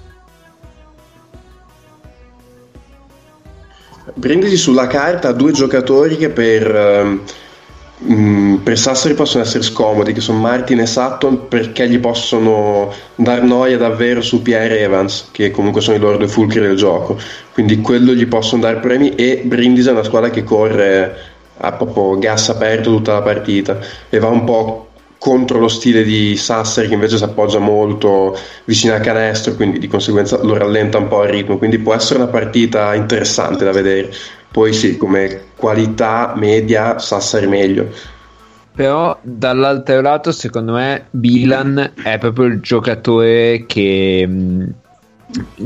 Che mh, Banks, sì, che Brown soffre. sì sì non sanno come prenderlo sì sì è vero Cioè, non hai, non hai un difensore su Bilan. Mm. Infatti, se non mi ricordo male, la- vidi la partita di campionato che giocarono a Brindisi e Brown mi pare che fece una delle sue peggiori partite in stagione. Se non ricordo male, soffriva proprio molto, non, non- non sapevano dove metterlo in campo. Cioè, o, o, eh, l'unico modo in cui può essere un fattore è che gli comincia a entrare sempre il tiro dalla media. Il suo tirino dai, 3, dai 4 metri. Se becca la serata che quel tiro lì gli va dentro mh, con continuità, allora cambiano le carte perché poi dopo allora Bilan deve muoversi da dentro l'area. Però è un 6 grosso. Mm-mm. Vitucci è il secondo allenatore per presenze al... eh, ho, sc- allora, ho scaricato la guida PDF guida statistica PDF della Lega Basket. Sono 25 pagine 25 pagine di dati, Di stati- di dati statistici completamente a caso albido cose. È meravigliosa è incredibile. Ed è la stessa ogni anno con Però- eh, la colonna aggiunta per l'anno scorso. Con No, gli però poi cam- numeri. Però poi cambiano le cose, eh. alcune cose le cambiano. Cioè, alcuni formati di tipo dei roster così li cambiano a caso. Va bene. Bellissimo. E noi poi a fine puntata dobbiamo fornire l'indirizzo per far raggiungere la querela, giusto? Che, che quella? Di chi? Della da Lega. parte della Lega Basket. Ah, certo, sì, sì. Sì, Sì, eh, l'indirizzo è triempodcast.com con te iscritto a lettere. Ci trovate, ci trovate su ci trovate su Facebook o su Twitter o su Spreaker ovviamente o sul gruppo Telegram. Casella postale. Casella postale. Ci, ci querelano sul gruppo Telegram. Ci potete querelare sul gruppo Telegram quando Cioè, volete. Oh, C'è sì, abbiamo anche querela bot. Beh, eh, Cos'è che abbiamo? Il querela Vabbè. bot.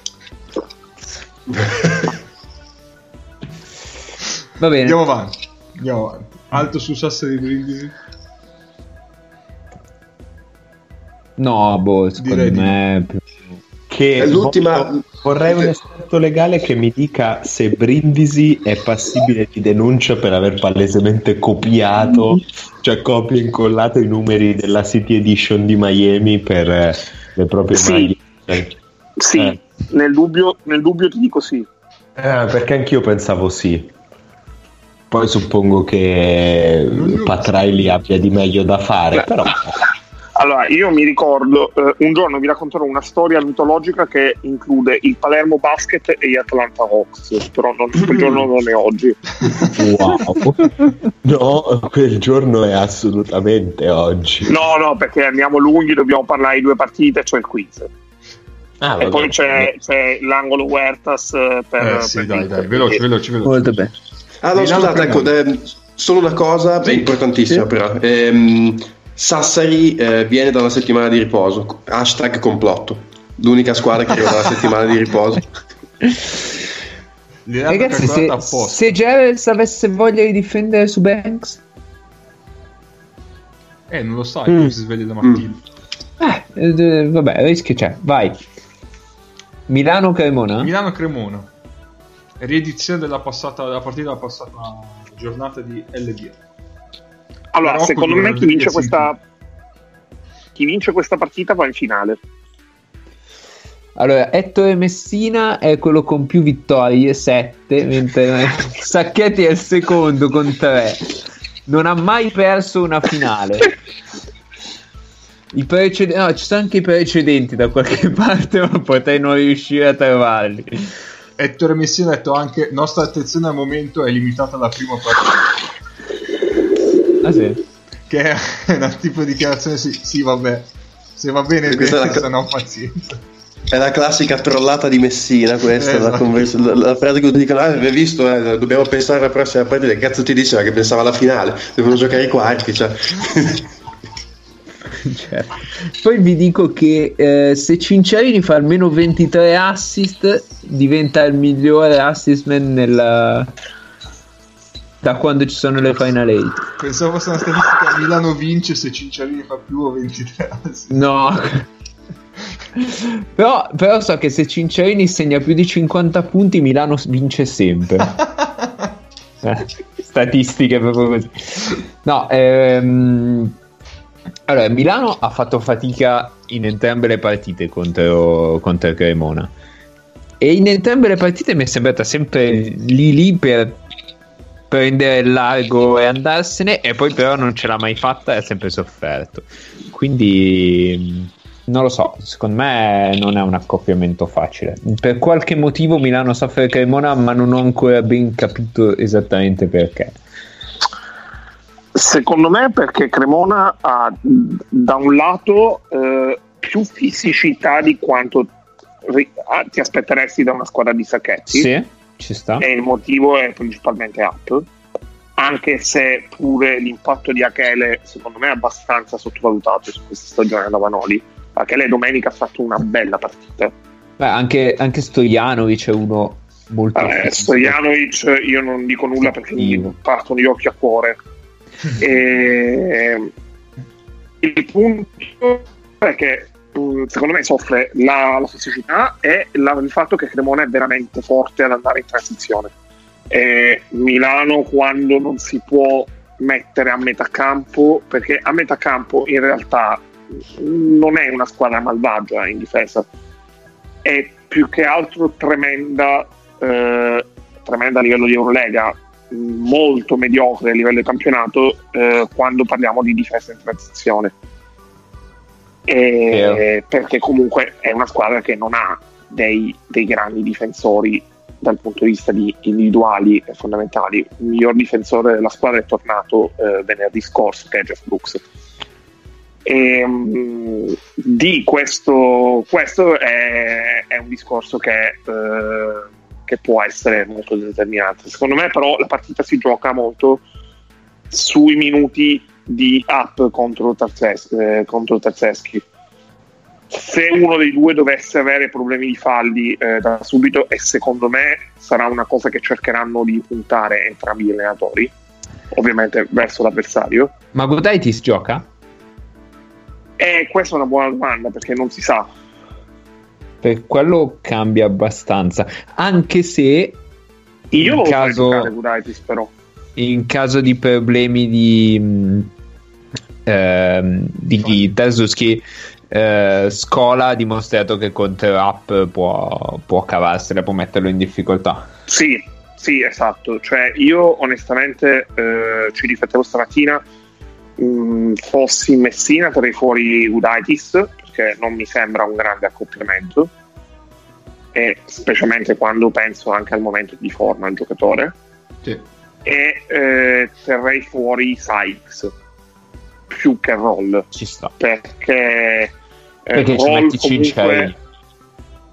Sì, perché comunque Cinciarini contro Dinero contro Ruzier in difesa non è, eh, non è un problema. Ma In Rodriguez, può essere. Rodriguez c'è? Sì, sì, Rodriguez gioca. Ah, ok, ok, cambia quello allora. Perché comunque è stata un'assenza che ha pesato domenica. Mm, Sì. Milano una, una sbandata grossa l'ha presa inizio terzo quarto quando Sykes ha avuto 4-5 minuti un po' di... che ha sbarrato un attimo e lì Milano ha perso un pochino il controllo della partita. Sì, diciamo che Sykes ehm, ha preso una discreta porta in faccia contro Barcellona, nel senso che ha giocato tipo 5 minuti, poi è stato panchinato e lasciato a marcire. E, e secondo me contro Cremona non era proprio sicurissimo, infatti quando ha iniziato a sbagliare poi è andato in difficoltà. Mm. C'è io l'ho visto dire- molto, molto impaurito anche contro l'Alba, Sì, in realtà. sì, sì. Cioè, è una cosa che ho notato tantissimo. C'è anche da dire che Milano arrivava da tipo 5 partite, cioè alla quinta partita in 10 giorni, quella contro il Cremona, quindi cioè, ci sta anche che non sei proprio messo benissimo, soprattutto se pensi che il Cremona è la seconda partita in 14 giorni o qualcosa del genere.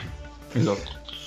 Ehm, sempre dal mirabile foglio vi posso segnalare che Cremona non ha ali perché sono tutte guardie. Achele è una guardia, De Vico è una guardia ala, vabbè. E, e poi abbiamo tre playmaker e una tutte guardie, tranne Malachi Richardson che è listato Che come è stato centro. tagliato. Che è stato Sì, ma- tagliato, però. Sì, ma c'è ed è listato come centro. Come Ma c'è? come?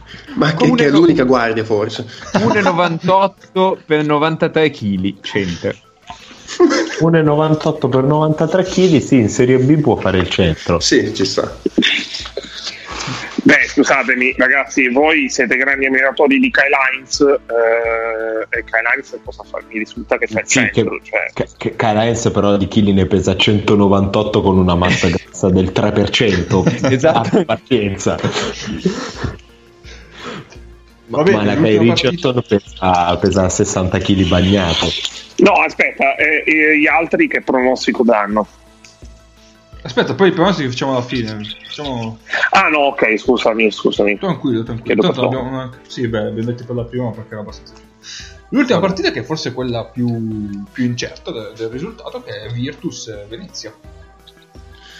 Dunque, allora, io ho sentito, ovviamente, cioè, se perdi due partite in quattro giorni, ho sentito cose che voi umani non potete immaginare. cioè, eh, allora, s- hanno già giocato contro due volte Virtus e Venezia. Quest'anno la Virtus, l'ultima Venezia, l'ha vinta abbastanza nettamente. Cioè, ha dimostrato di essere complessivamente una squadra migliore, nonostante Venezia avrebbe dei giocatori per metterli in difficoltà. Perché soprattutto sugli esterni giocatori come Stone, come Chapel, come anche Cerella che può giocare dei minuti difensivi che danno fastidio alla Virtus, sono tutti lo stesso Bramos anche, sono giocatori che sugli esterni possono dare fastidio alla Virtus che di contro però ha altri giocatori, uno su tutti Vince Hunter che Venezia non sa veramente dove andare a prendere, Vince Hunter tra andata e ritorno ha fatto due partite tipo non so 15-10 in 15 minuti di media in due partite con Venezia c'ha Vincente eh, che tra l'altro la Virtus gli fa comodo perché è una di quelle poche situazioni in cui può giocare a 4 con Gamble quando Venezia gioca con Austin Day perché ha comunque l'esplosività e il dinamismo per stargli dietro in difesa quindi da quel punto di vista lì si pareggiano un po' eh, Venezia ha messo dentro Gaudlock io l'ho visto giocare nella partita l'ultima d'Eurocup che hanno giocato e per, per me Cioè, praticamente se- però ho giocato solo quella. Eh.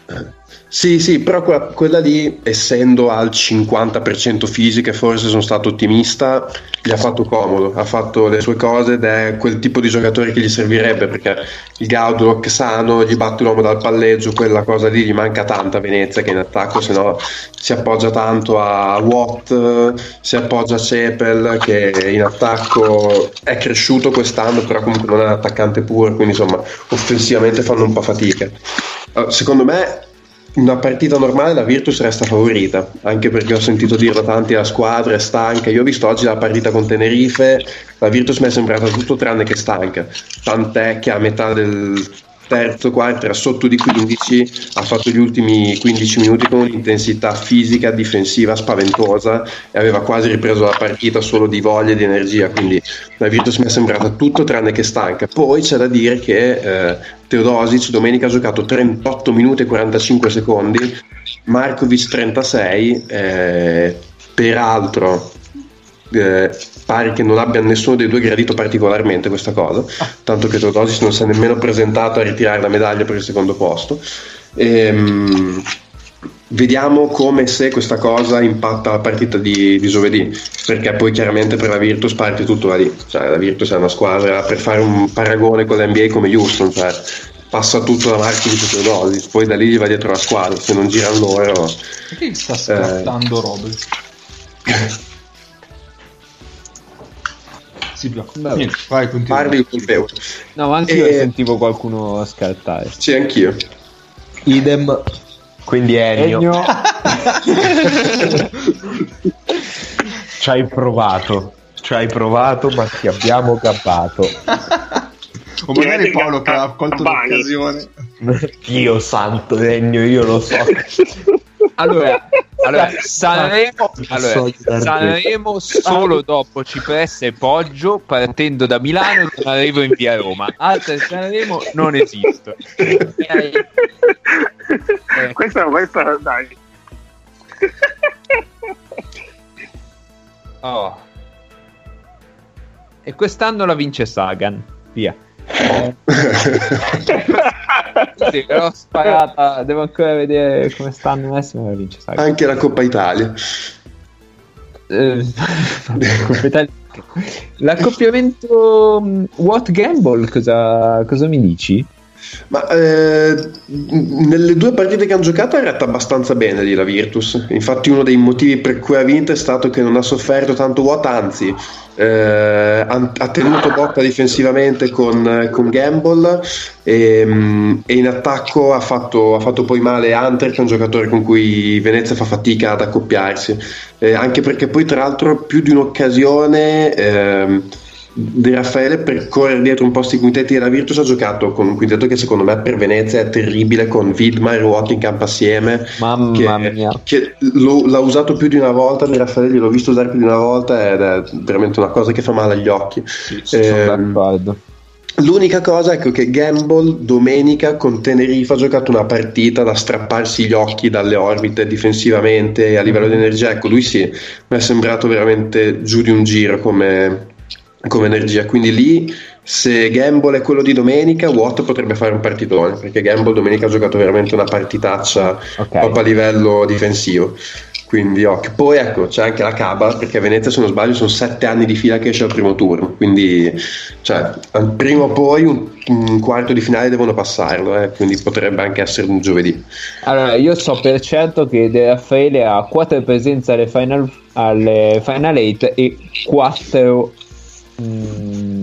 4, quarti di finale e basta. Sì, sì, sì, a Venezia, Venezia, Venezia non ha mai vinto nella sua storia una partita alle finaletti di Coppa Italia. Esatto. Mi pare che su Sportanda avessero scritto così: che sono sette anni di fila che esce al- ai quarti di finale Venezia. Tutte Sì, apparizioni- non credo abbia fatto sette anni di fila, però è 0-7. da Cioè, quando le è tornato sette A. partecipazioni. Sì, sì. sì, le ha sempre perse.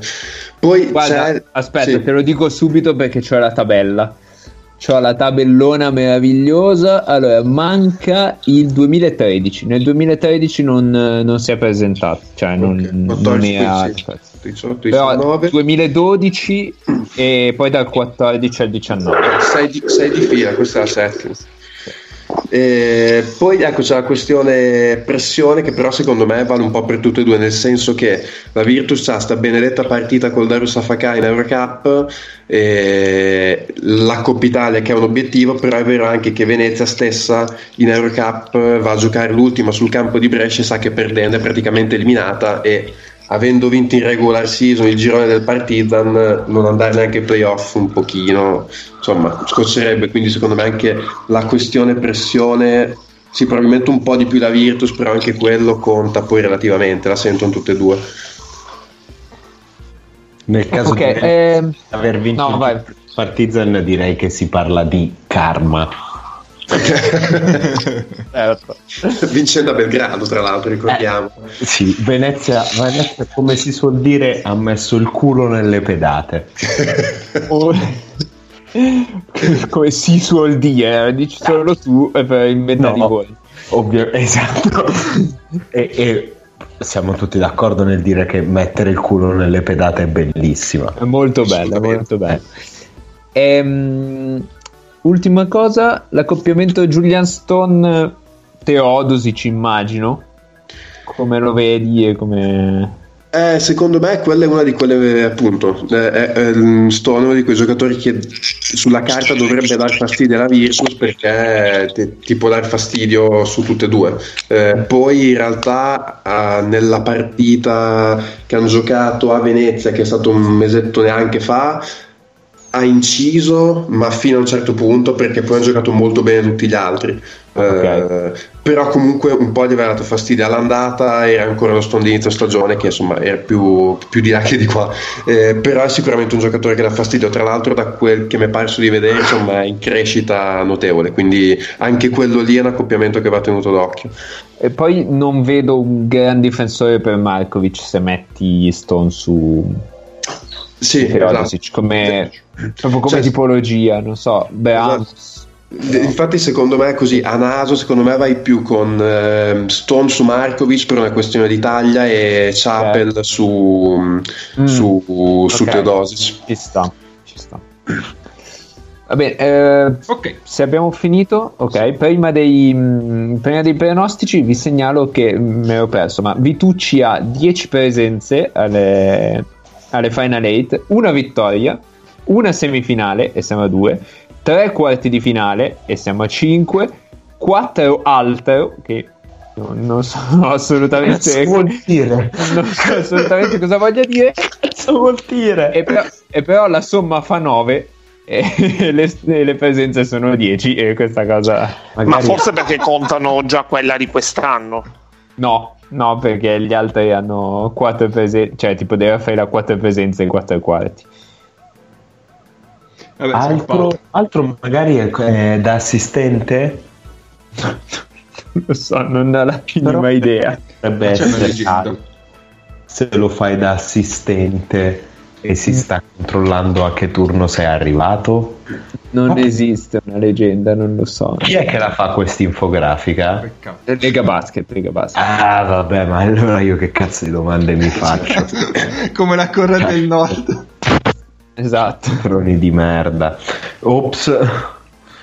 Va bene, Comunque- pronostichiamo che poi andiamo al quiz, che siamo già all'ora Vai. 5. vai vai vai vai vai e la madonna Eh, vabbè sì. vai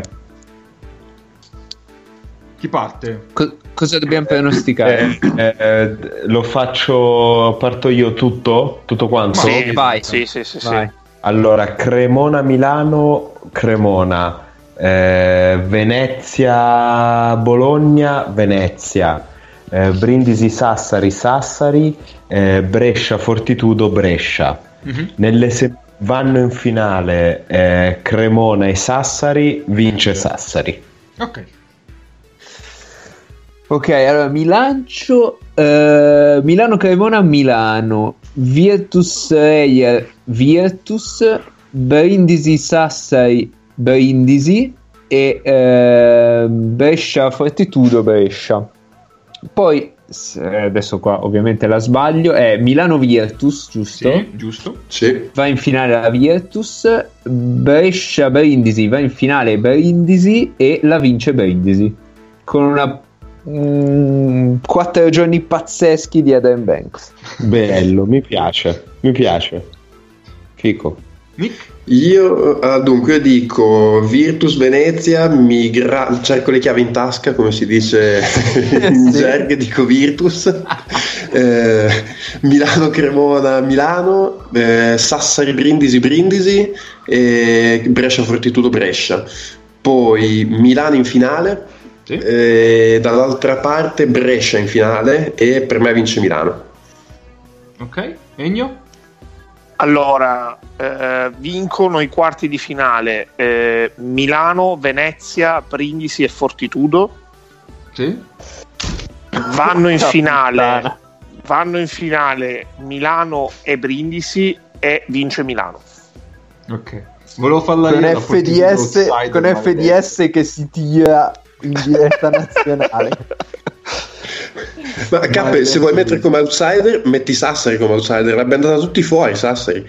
Sì, infatti. Ehi, ehi, Vabbè, comunque io No. fa- dico Milano. Paolo l'ha data vincente. L'hai dato vincente, Paolo. eh sì. Ok. E adesso poi domani mettiamo i tabelloni fatti con... eh, Adesso faccio i logini, poi mi segno tutto, faccio i lo- le immaginette e le carichiamo su, su, su Twitter. Vabbè, prendi la vabbè. infografica del, della Esatto. Certo, ovvio. Allora io dico Milano, eh, Bologna, eh, la Virtus, Sassari. Ah, puoi, Ma- puoi dire Bologna, tanto Bologna Esatto. è una sola. mi, mi aspettavo proprio una sola, guarda. e Brescia. Eh, Milano va in finale con Sassari e la vince Milano. Cioè praticamente abbiamo dato 4 su 5 Milano vincitrice. No. No, Paolo, ha Paolo detto Sassari e Mago detto... Eh. Brindisi. Ah, vero, giusto, giusto, giusto. Quindi nessuno la Virtus, crisi Virtus. Ma eh, la Virtus teoricamente eh, ha il tabellone più brutto, nel senso potenzialmente la Virtus potrebbe prendere Venezia, Milano e Sassari, arrivarsi in fondo. Cioè, pur arrivando prima potenzialmente al tabellone più brutto. Perché Va bene, complotti, complottino e quant'altro, ma in una competizione che dura tre partite volevi anche il tabellone facile. No, però, no, però da prima è vero che becchi Venezia. Cioè, da prima magari potevi beccare, che cazzo ne so, la, Brindisi o la, Forti- la Fortitudo. Eh, cioè, de- sì, che, che Derby può essere quello che vuole, ma ne prendono 30 tutto l'anno e sta muti. No, ma adesso, a parte il tifo, quest'anno la differenza tra Virtus e Fortitudo è quella lì con tutto il è bene. e- uscito il Aldi. sì. No, però, cioè, arrivando prima obiettivamente potevi magari sperare in un tabellone migliore almeno ai quarti. Eh, però ci sta nel senso. Va bene, ci, ci lanciamo sul quiz, Mago? Vai, ci sono. Allora, sono tre giocatori addirittura. Sì. Perché, perché sono. eh, vabbè, non lo dico, però sono tre giocatori che hanno ha a che fare con le, con le Final Eight. Mhm. Allora, mm, per ogni giocatore ho 5 coppie di compagni, due allenatori che si sbloccano al secondo giro, però così non li potete dire subito. Tre partite, due stagioni e eh, due trofei. Poi, sempre al secondo giro, si sbloccano le caratteristiche fisiche. Quindi mi potete chiedere o la data di nascita, caratteristica fisica. Tutto chiaro? Tutto a posto? Sì. Sì. Vado. Allora, mm, il primo giocatore ha una vittoria alle Final 8 e 9 presenze. Allora, aspetta che devo dire le- l'ordine. Eh, Nick Ennio, Paolo Cappe. Abbiamo detto una presenza alle Final 8 e Una, una vittoria e 9 presenze. una... Ok. Una vittoria. Poi- Cin- sì, va- vai, dimmi. Vai, pu- puoi chiedere compagni, partite, stagione o palmarès, vabbè. Che... Mm. Compagni. Allora, coppia di compagni, eh, Buzzi Thornton e David Anderson. Oddio. Ok, Siena. Mm. Mm. Una vittoria sola però. Eh, chi cavolo potrebbe essere? non è Pietro Radori, vero? No. Ok. Ennio. E partita. Allora, partita, eh, qua è un casino perché ho le schede da aprire. Perfetto. Allora, ehm, Final 8, la finale del 2010. Questo bravissimo giocatore non lo trovo. Eh, 33 schede. No, come è un disastro, ragazzi. Ah, no, eccolo qua. Ok, finale eh, 2010, 34 minuti, 18 punti, con 6 su 6 da 2 e 1 su 4 da 3. 3 su 3 ai liberi, 2 rimbalzi e 0 assist. Mi ripeti il percentuale del tiro, per favore? 6 su 6 da 2, 1 su 4 da 3, 3 su 3 ai liberi. E McIntyre? No. Ehm, Paolo. Paolo. Eh, un'altra coppia di compagni? Un'altra coppia di compagni, Anthony Maestranzi e Ryan Hoover. Anthony Maestranzi, Ryan... Vabbè, David Moss. Bravo. Ed era esattamente David Moss, che ha una sola vittoria perché due sono state revocate. Vabbè, vabbè. Eh, ragazzi, Cioè, tranello. que- questo Io è... infatti, questo è- io infatti avevo chiesto, ho chiesto la seconda coppia di compagni perché stavo pensando tipo o a Malik Hairston che mi pare ne abbia vinta una o a mm, Hawkins Ehm, allora, le altre coppie di compagni erano Benjamin Ortner e Luca Vitali, ovviamente a Brescia, ehm, Poeta e Amoroso, e poi c'era un meraviglioso Sanikidze Koponen nell'anno a Bologna. Sì. Ehm, poi, vabbè, c'erano altre, altre cose carine. Varie. Quel box score lì quella linea statistica era molto David Hawkins Ehm, quindi vado con il secondo giocatore. Paolo, non partecipi e partecipi alla finale. Uh, Lascia, lascia fare che, che andiamo così. E ehm, vi dico che ha una vittoria e cinque partecipazioni. Revocate ce ne sono. Ok, non credo. Due partite. eh, David, Haw- eh, cioè, scusa, mm, David Moss, eh, adesso mi hai attaccato, ehm, era quello con più punti nell'era Final 8. Ehm, abbiamo due partite, due stagioni, due vittorie, due allenatori e cinque coppie di compagni. I due allenatori però appunto si sbloccano dopo. Compagni. Aspetta, tocca a K. Ah no, scusa. sì, comunque anch'io con i compagni che abbiamo sempre dato. Compagni Pops Mensabonsu e Carlos Arroyo. La Madonna.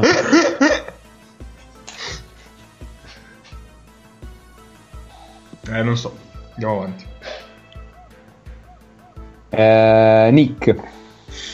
Cazzo. Eh, allora, aspetta, eh, che cos'è che ho io? Dimmi, cos'è che posso chiedere eh, anche oltre ai compagni? Allora, aspetta, eh, una partita. Che cazzo, adesso è un casino qua. Una partita e. Anzi, due partite e una stagione. Due partite e una stagione. Credo, forse anche due stagioni, dai, te ne posso chiedimi una stagione, una stagione. Allora, una stagione in ULEB Cup Mhm. con, non ti dico l'anno, sennò è un casino, eh, 14 partite, 32 33 minuti di media, Sì. 18,5 punti, 31% da 3, 60% da 2, 80% ai liberi. Ma a me i due compagni mi, mi sa che io mi gioco Pieter Adori al Galatasaray. No, No, niente, sono fissato con Adori stasera, so gli incubi. Però ci stavo. Mago, io ti richiedo i compagni. allora, una coppia di compagni, Milan Machvan e Manuchal Markoshvili, Ma non nella stessa squadra. nella stessa squadra. Oh cazzo.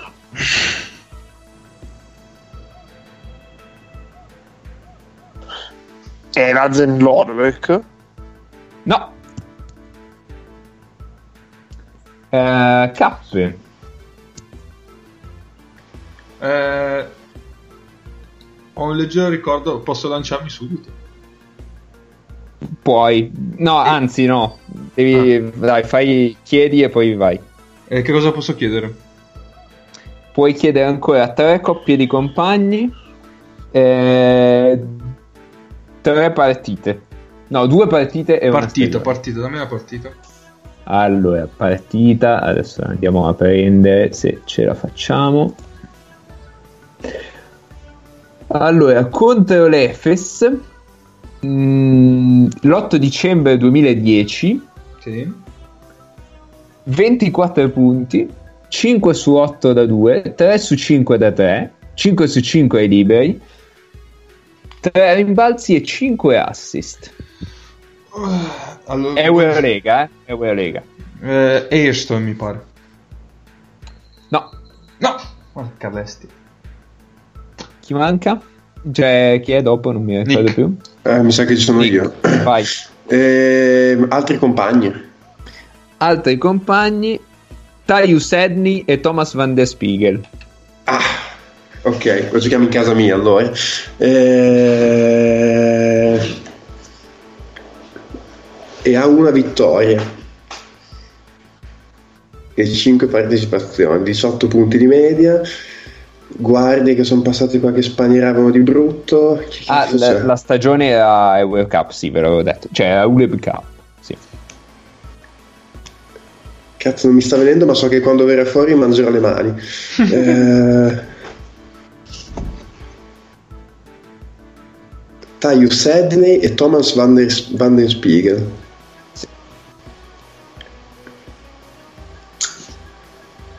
Cazzo, non mi viene nessuno. Eh. Eh, boh, Milos Vujanis, non lo so. No. Compagni. Altre coppie di compagni, Razem Lorbeck e Gregor Fucca. David Hawkins. È David Hawkins. Ah, Ah, eccolo. È David Ti eri, Hawkins. ti eri tradito con l'Apsus, però, eh. Eh, lo so, eh, cazzo, me- sono Ci ho uguali. ripensato adesso. Ci ho ripensato adesso. Allora, David Hawkins l'ho messo. eh, eh, Paolo non la smetteva più di nominarlo, che palle. Eh, l'ho messo gioca- Che cazzo perché. di giocatore vuoi prendere della storia delle Final 8? L'ho messo perché è stato l'unico MVP di una finale perdente. Napoli-Roma. Napoli e Roma, esattamente. Dov'è che ha giocato con Edney e Van der Spiegel? A Roma? No, A Roma. a Roma. Eh, Mensa Bonsu e Arroyo al Galatasaray, cioè Ah, i vedi, preso, eh, Marchvan e Markoshvili, se non sbaglio, al Besiktas l'anno prima. in Turchia Eh, tutto è possibile, incredibile. Besiktas me lo ricordo.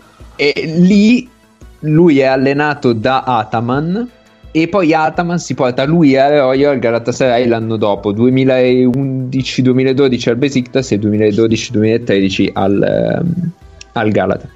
E l'ultima coppia di compagni è Zisis eh, Lavrinovic a, a Siena. Ovviamente la, la tenevo, la tenevo per forza in fondo. Io posso Eh. dire di averci giocato contro a David Hawkins eh, in in una partita di Serie C2 laziale. Ehm, è stato allenato da Svetistra Pesic a Roma con Bucchi che faceva il secondo. Momenti, momenti bellissimi. Quindi la finale è tra me e Paolo. Quindi la finale è fra te e Paolo Eh, sull'ultimo giocatore. L'ultimo giocatore con 5 vittorie. Eh, parte Paolo che ha vinto la prima e ha cazzeggiato fino adesso. 5 vittorie. eh? Sì, puoi chiedermi compagni, partite, stagioni, trofei. Compagni. Compagni, Yakuba Diawara e Shimon Shemshik. Yakuba Diawara e Shimon Sheshik. Yakuba Diawara e Sheshik assieme in che cazzo di squadra hanno giocato? Vai. Eh... Passo, niente, non mi viene in mente un cazzo. Ennio, posso dirlo? ti odio. No, No, eh, no, devi chiedere, devi prima chiedere. compagni, compagni. Mark Gasol e Ioannis Borussis. Cosa? What? Anch'io ero convinto di saperlo, ma mi hanno un attimo Destabilizzato. Come? Come Mark Gasol? No, io stavo per dire Marco Carraretto, ma Mark Gasol che cazzo? No, comunque era Eh, grazie a cazzo era sbagliata quando ci ho giocato Carraretto con Mark Gasol, cioè va bene tutto. Paolo? Eh, allora, Mark Gasol e Ioannis Borussis. Prego, che- chiedimi degli altri compagni. Vai, vai. Muoio e Shimon Sheshik. Dio santo, compagni. Eh, Munas Ciskauskas e Marcus Gori. No, scusa, ha detto compagne. No. Ramunas Siskauskas e Marcos Gori. Sì. Quindi potrebbe essere Treviso come potrebbe essere CSKA. Eh, Messa apposta, ovviamente. vaffanculo. Eh sì, se, se c'erano dei compagni con, con delle cose connessioni strane era... E ha vinto 5 volte. sì. Ehm...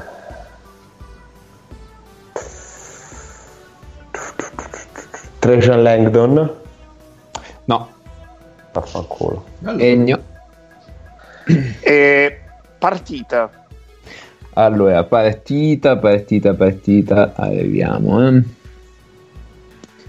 Allora, prendiamo prima una partita in il maledetto sito della Serie A che non si carica. Ok, partita di, mh, di Coppa Italia, l'ultima finale sua. 20 minuti, 4 punti, 5 falli commessi, 1 su 2 da 2, 2 su 2 ai liberi, eh, 1 rimbalzo offensivo, 6 difensivi.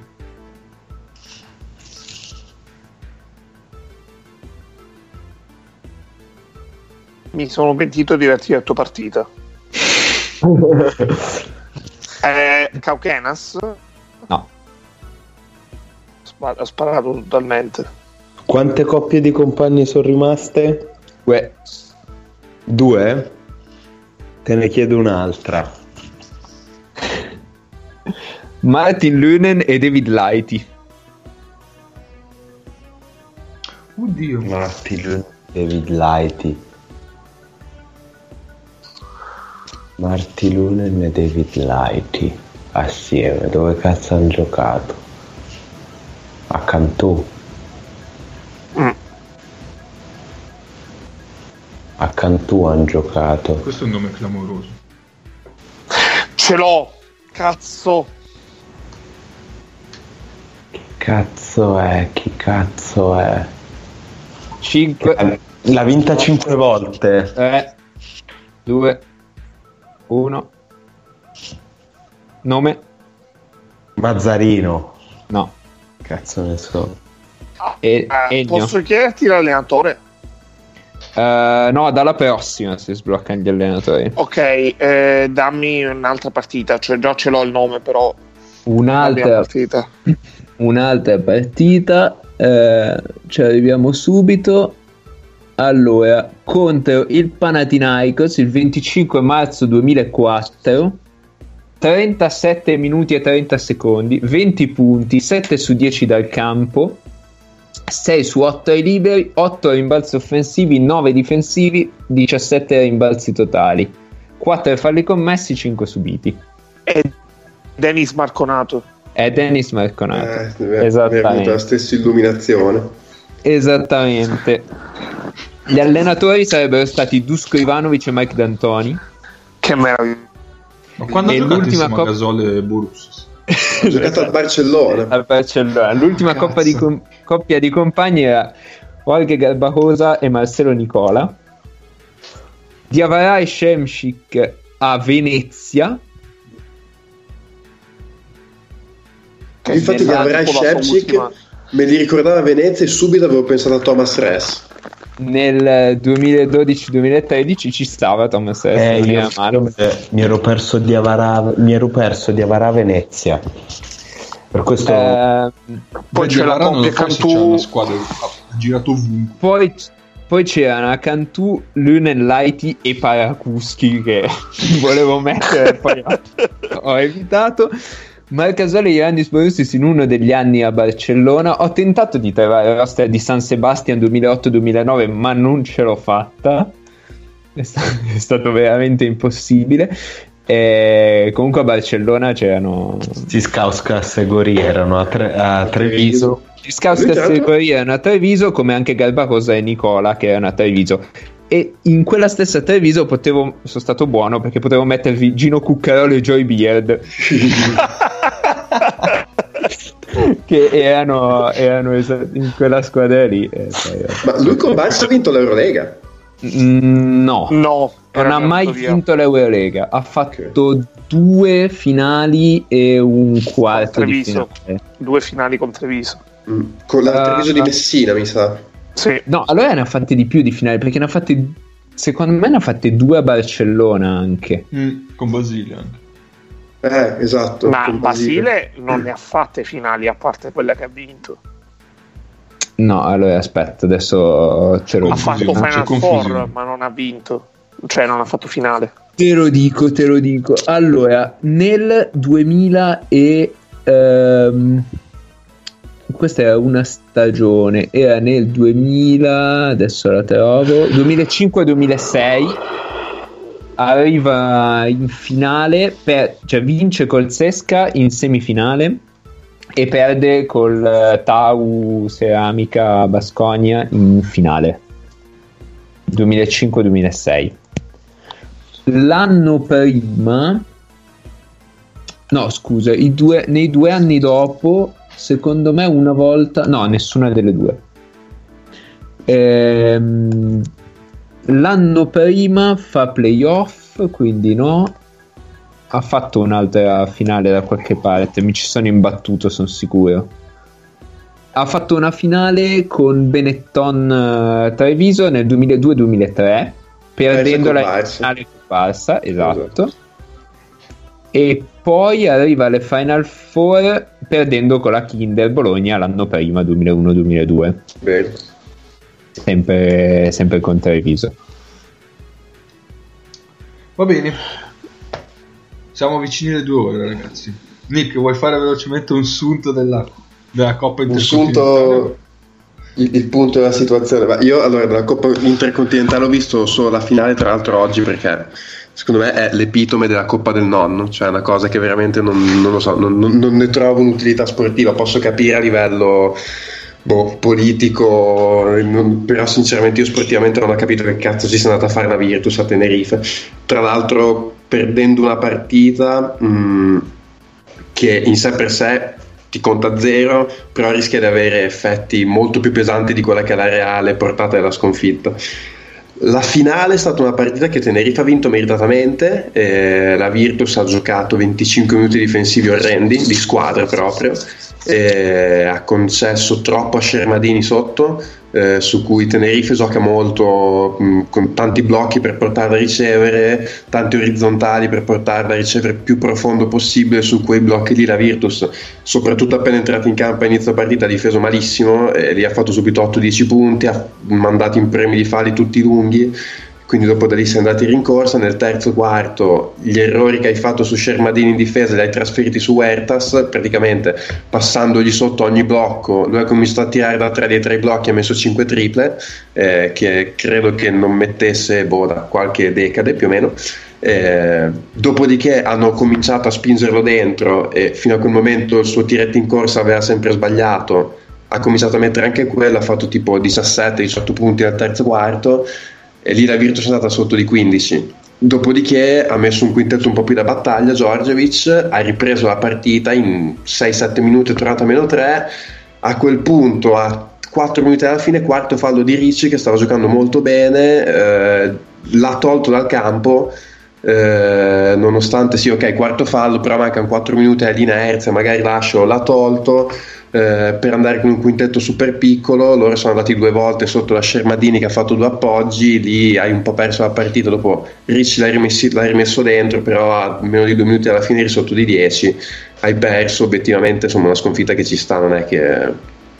Cioè, hanno giocato, han giocato un po' meglio loro, hanno fatto soprattutto più canestro loro eh, nel momento dove si decideva la partita, quindi insomma la sconfitta ci sta, loro secondo me tra l'altro sono una buonissima squadra, eh, mi pare che sono pure terzi o quarti in ASB, quindi insomma è una sconfitta che ci sta anche perché pure la Virtus era la terza partita in cinque giorni, quindi cioè, anche le attenuanti volendo ci sono tutte, comunque appunto secondo me alla fine non hai dato neanche l'impressione di essere cotto fisicamente. Eh, c'è sta cosa della gestione dei minutaggi di Markovic e Teodosis che insomma mm. 39-36 minuti a 4 giorni dal quarto di finale con Venezia boh, mi lasciano un po' così però insomma eh, pare che la società come Sega Fred avesse spinto molto per sta coppa per una questione di visibilità del marchio e insomma probabilmente anche lo stesso Giorgevic ha dovuto forzare un po' più la mano di quello che avrebbe voluto quindi insomma è andata così però ecco eh, non so se volete una piccolissima parentesi prima di chiudere su, per chiudere il quadro su tutte le teorie del complotto. Ma sì. che, sono, che sono maturate all'atto di questa partita. Perché se la settimana scorsa noi avevamo parlato del, del problema no, gravissimo dell'arbitro turco che arbitra la partita col partito nella Virtus.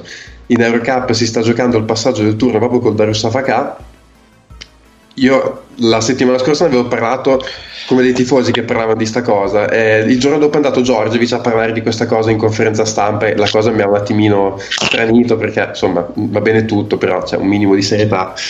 Quindi facendo eh, in tutto questo però eh, c'è stato anche ovviamente il complotto eh, in intercontinentale, per figurati eh, tu che hai rotto con la FIBA, eh, avevamo già parlato del complotto pro Sassari che essendo alleata FIBA eh, perché sta con la FIP eh, eh, c'era tutto sto casino, quindi tu proprio andavi a giocare la, l'intercontinentale, sempre ovviamente secondo le teorie del complotto, e proprio in terra nemica, eri l'unica squadra ECA che giocava in terra FIBA. E, ehm, eh, quindi mi sono perso anch'io in tutto questo casino. Eh, ah, giusto, la cosa più bella è venuta fuori ecco, nel weekend perché allora Petrucci non si è presentato alla finale. E quindi anche qui no, segno inequivocabile di quanto la Virtus eh, sia osteggiata dai poteri FIBA e dalla Federazione Italiana della Pallacanestro e soprattutto Sardara, il presidente di Sassari, ha messo like su Instagram al post della FIBA eh, con il risultato della finale, quindi due segnali inequivocabili Esatto, quindi due segnali inequivocabili di quanto ci sia un complotto contro la Virtus che quindi facendo un attimo il ricapitolo della situazione ha un complotto contro in campionato a favore di Sassari, ha un complotto contro in Eurocup, quindi ECA a favore della Russafaka e ha avuto un complotto contro in Coppa Intercontinentale che è di nuovo FIBA, quindi la Virtus sta sul cazzo FIP, FIBA e ECA. Ora, ammesso che sia vero, ammettiamo che sia vero, io a questo punto mi farei anche la domanda, ma se sto sul cazzo a tutti avrò fatto qualcosa anch'io ammettendo che questa certo. cosa sia vera. Non ammettendo che questa cosa sia vera e prendendola come la cazzata di cui è, io mi permetto di dire a tutta quella gente che eh, tira fuori frasi del tipo eh guarda io ho qualche capello bianco in più di te qualche capello bianco in più di te quindi eh, dall'alto della mia età non credo più alle conseguenze. Io vi mando sinceramente a fare in culo perché un po' avete rotto le palle con questi discorsi che siccome io ho 50, 60, 70 anni ne ho viste più di te. No, il, il problema è che voi siete pieni di cazzate nella testa. Quindi se andate Bravo. sinceramente a fare Ormai siamo al senza giacca proprio puro. Sì, eh. sì, è Sì, andato, sì. è andato. No, io qui proprio cioè, ho sbragato completamente perché la terza volta che mi sono sentito dire sta roba da tre persone diverse in due giorni, cioè, ho detto Ma- sì, buona, basta. Uno di questi è Malgioglio. no, Che, però lui ha dei capelli bianchi in più di te, voglio dire. Lui sai. Ecco, Nick, vo- voglio farti ridere perché so come l'hai presa male te e, e- e ti sono molto vicino. Allora, per farti ridere, immagina come avrei potuto reagire io, che peraltro sono anche più giovane di te, pure di, di un pochino, di un po'. Mhm. Se uno dicendo, blaterando robe di questo tipo mi avesse detto scusa ragazzino, però io ho qualche capello bianco in più di te e alle coincidenze non credo più. Immagina, immagina che cosa sarebbe potuto succedere. Io gli avrei detto che i capelli bianchi sono colpa delle scie chimiche. Per Esattamente. No, ma infatti io sto usando questo piccolo questo segmento di trasmissione per sfogare tutta la rabbia che ho tenuto repressa per non perché comunque sono anche un padre di famiglia, non posso andare in galera per violenze su anziani, quindi Eh no, no. devo anche un attimo mantenere un self control, però è stata veramente dura la terza volta di ho qualche capello bianco in più di te, avete rotto il cazzo con questi capelli bianchi, eh. avete veramente rotto i coglioni. Va bene. Va bene. Eh, ho recuperato il roster di San Sebastian. Non so perché non ce la facevo oggi pomeriggio. Allenava Pablo Lasu. Non è- Oh, Spara il rosso. cosa ci siamo persi? No, al roster non c'è nient'altro. Di... Cioè, No. c'è Alex Urtasun, vabbè. Va bene. Direi che allora per oggi siamo a posto. Siamo anche verso le due ore. Siamo addirittura d'arrivo. Che bravi. Si fa come baglioni. Oggi, oggi la puntata da palestrati ragazzi. Eh, vabbè. Saranno contenti. De, si fa come baglioni. Sì. Va bene, allora ci ci sentiamo settimana prossima. Vabbè, eh, ci sarà un approfondito live su un noto gruppo Telegram della Coppa Italia. Assolutamente. Quindi iscrivetevi numerosi. In cui Paolo non si presenterà. Eh, eh, le partite non le vedo, alleno. Eh, Eh. è come cazzo Sì, boia. Eh. Boia. Io posso dire che domenica faccio una doppietta eh, Serie B maschile Serie A femminile che sarà coi fiocchi. Io sono, io sono in Islanda domenica. Eh sì, a, Padova. vado a giocare in Islanda. Ah, pensavo a Caserta. No, no, no, no, no. No, è una grande citazione. Una L'ho grande colto citazione. dopo, scusate, sono stato. Io farò l'inviato da Intercept probabilmente. Senza andare da Intercept.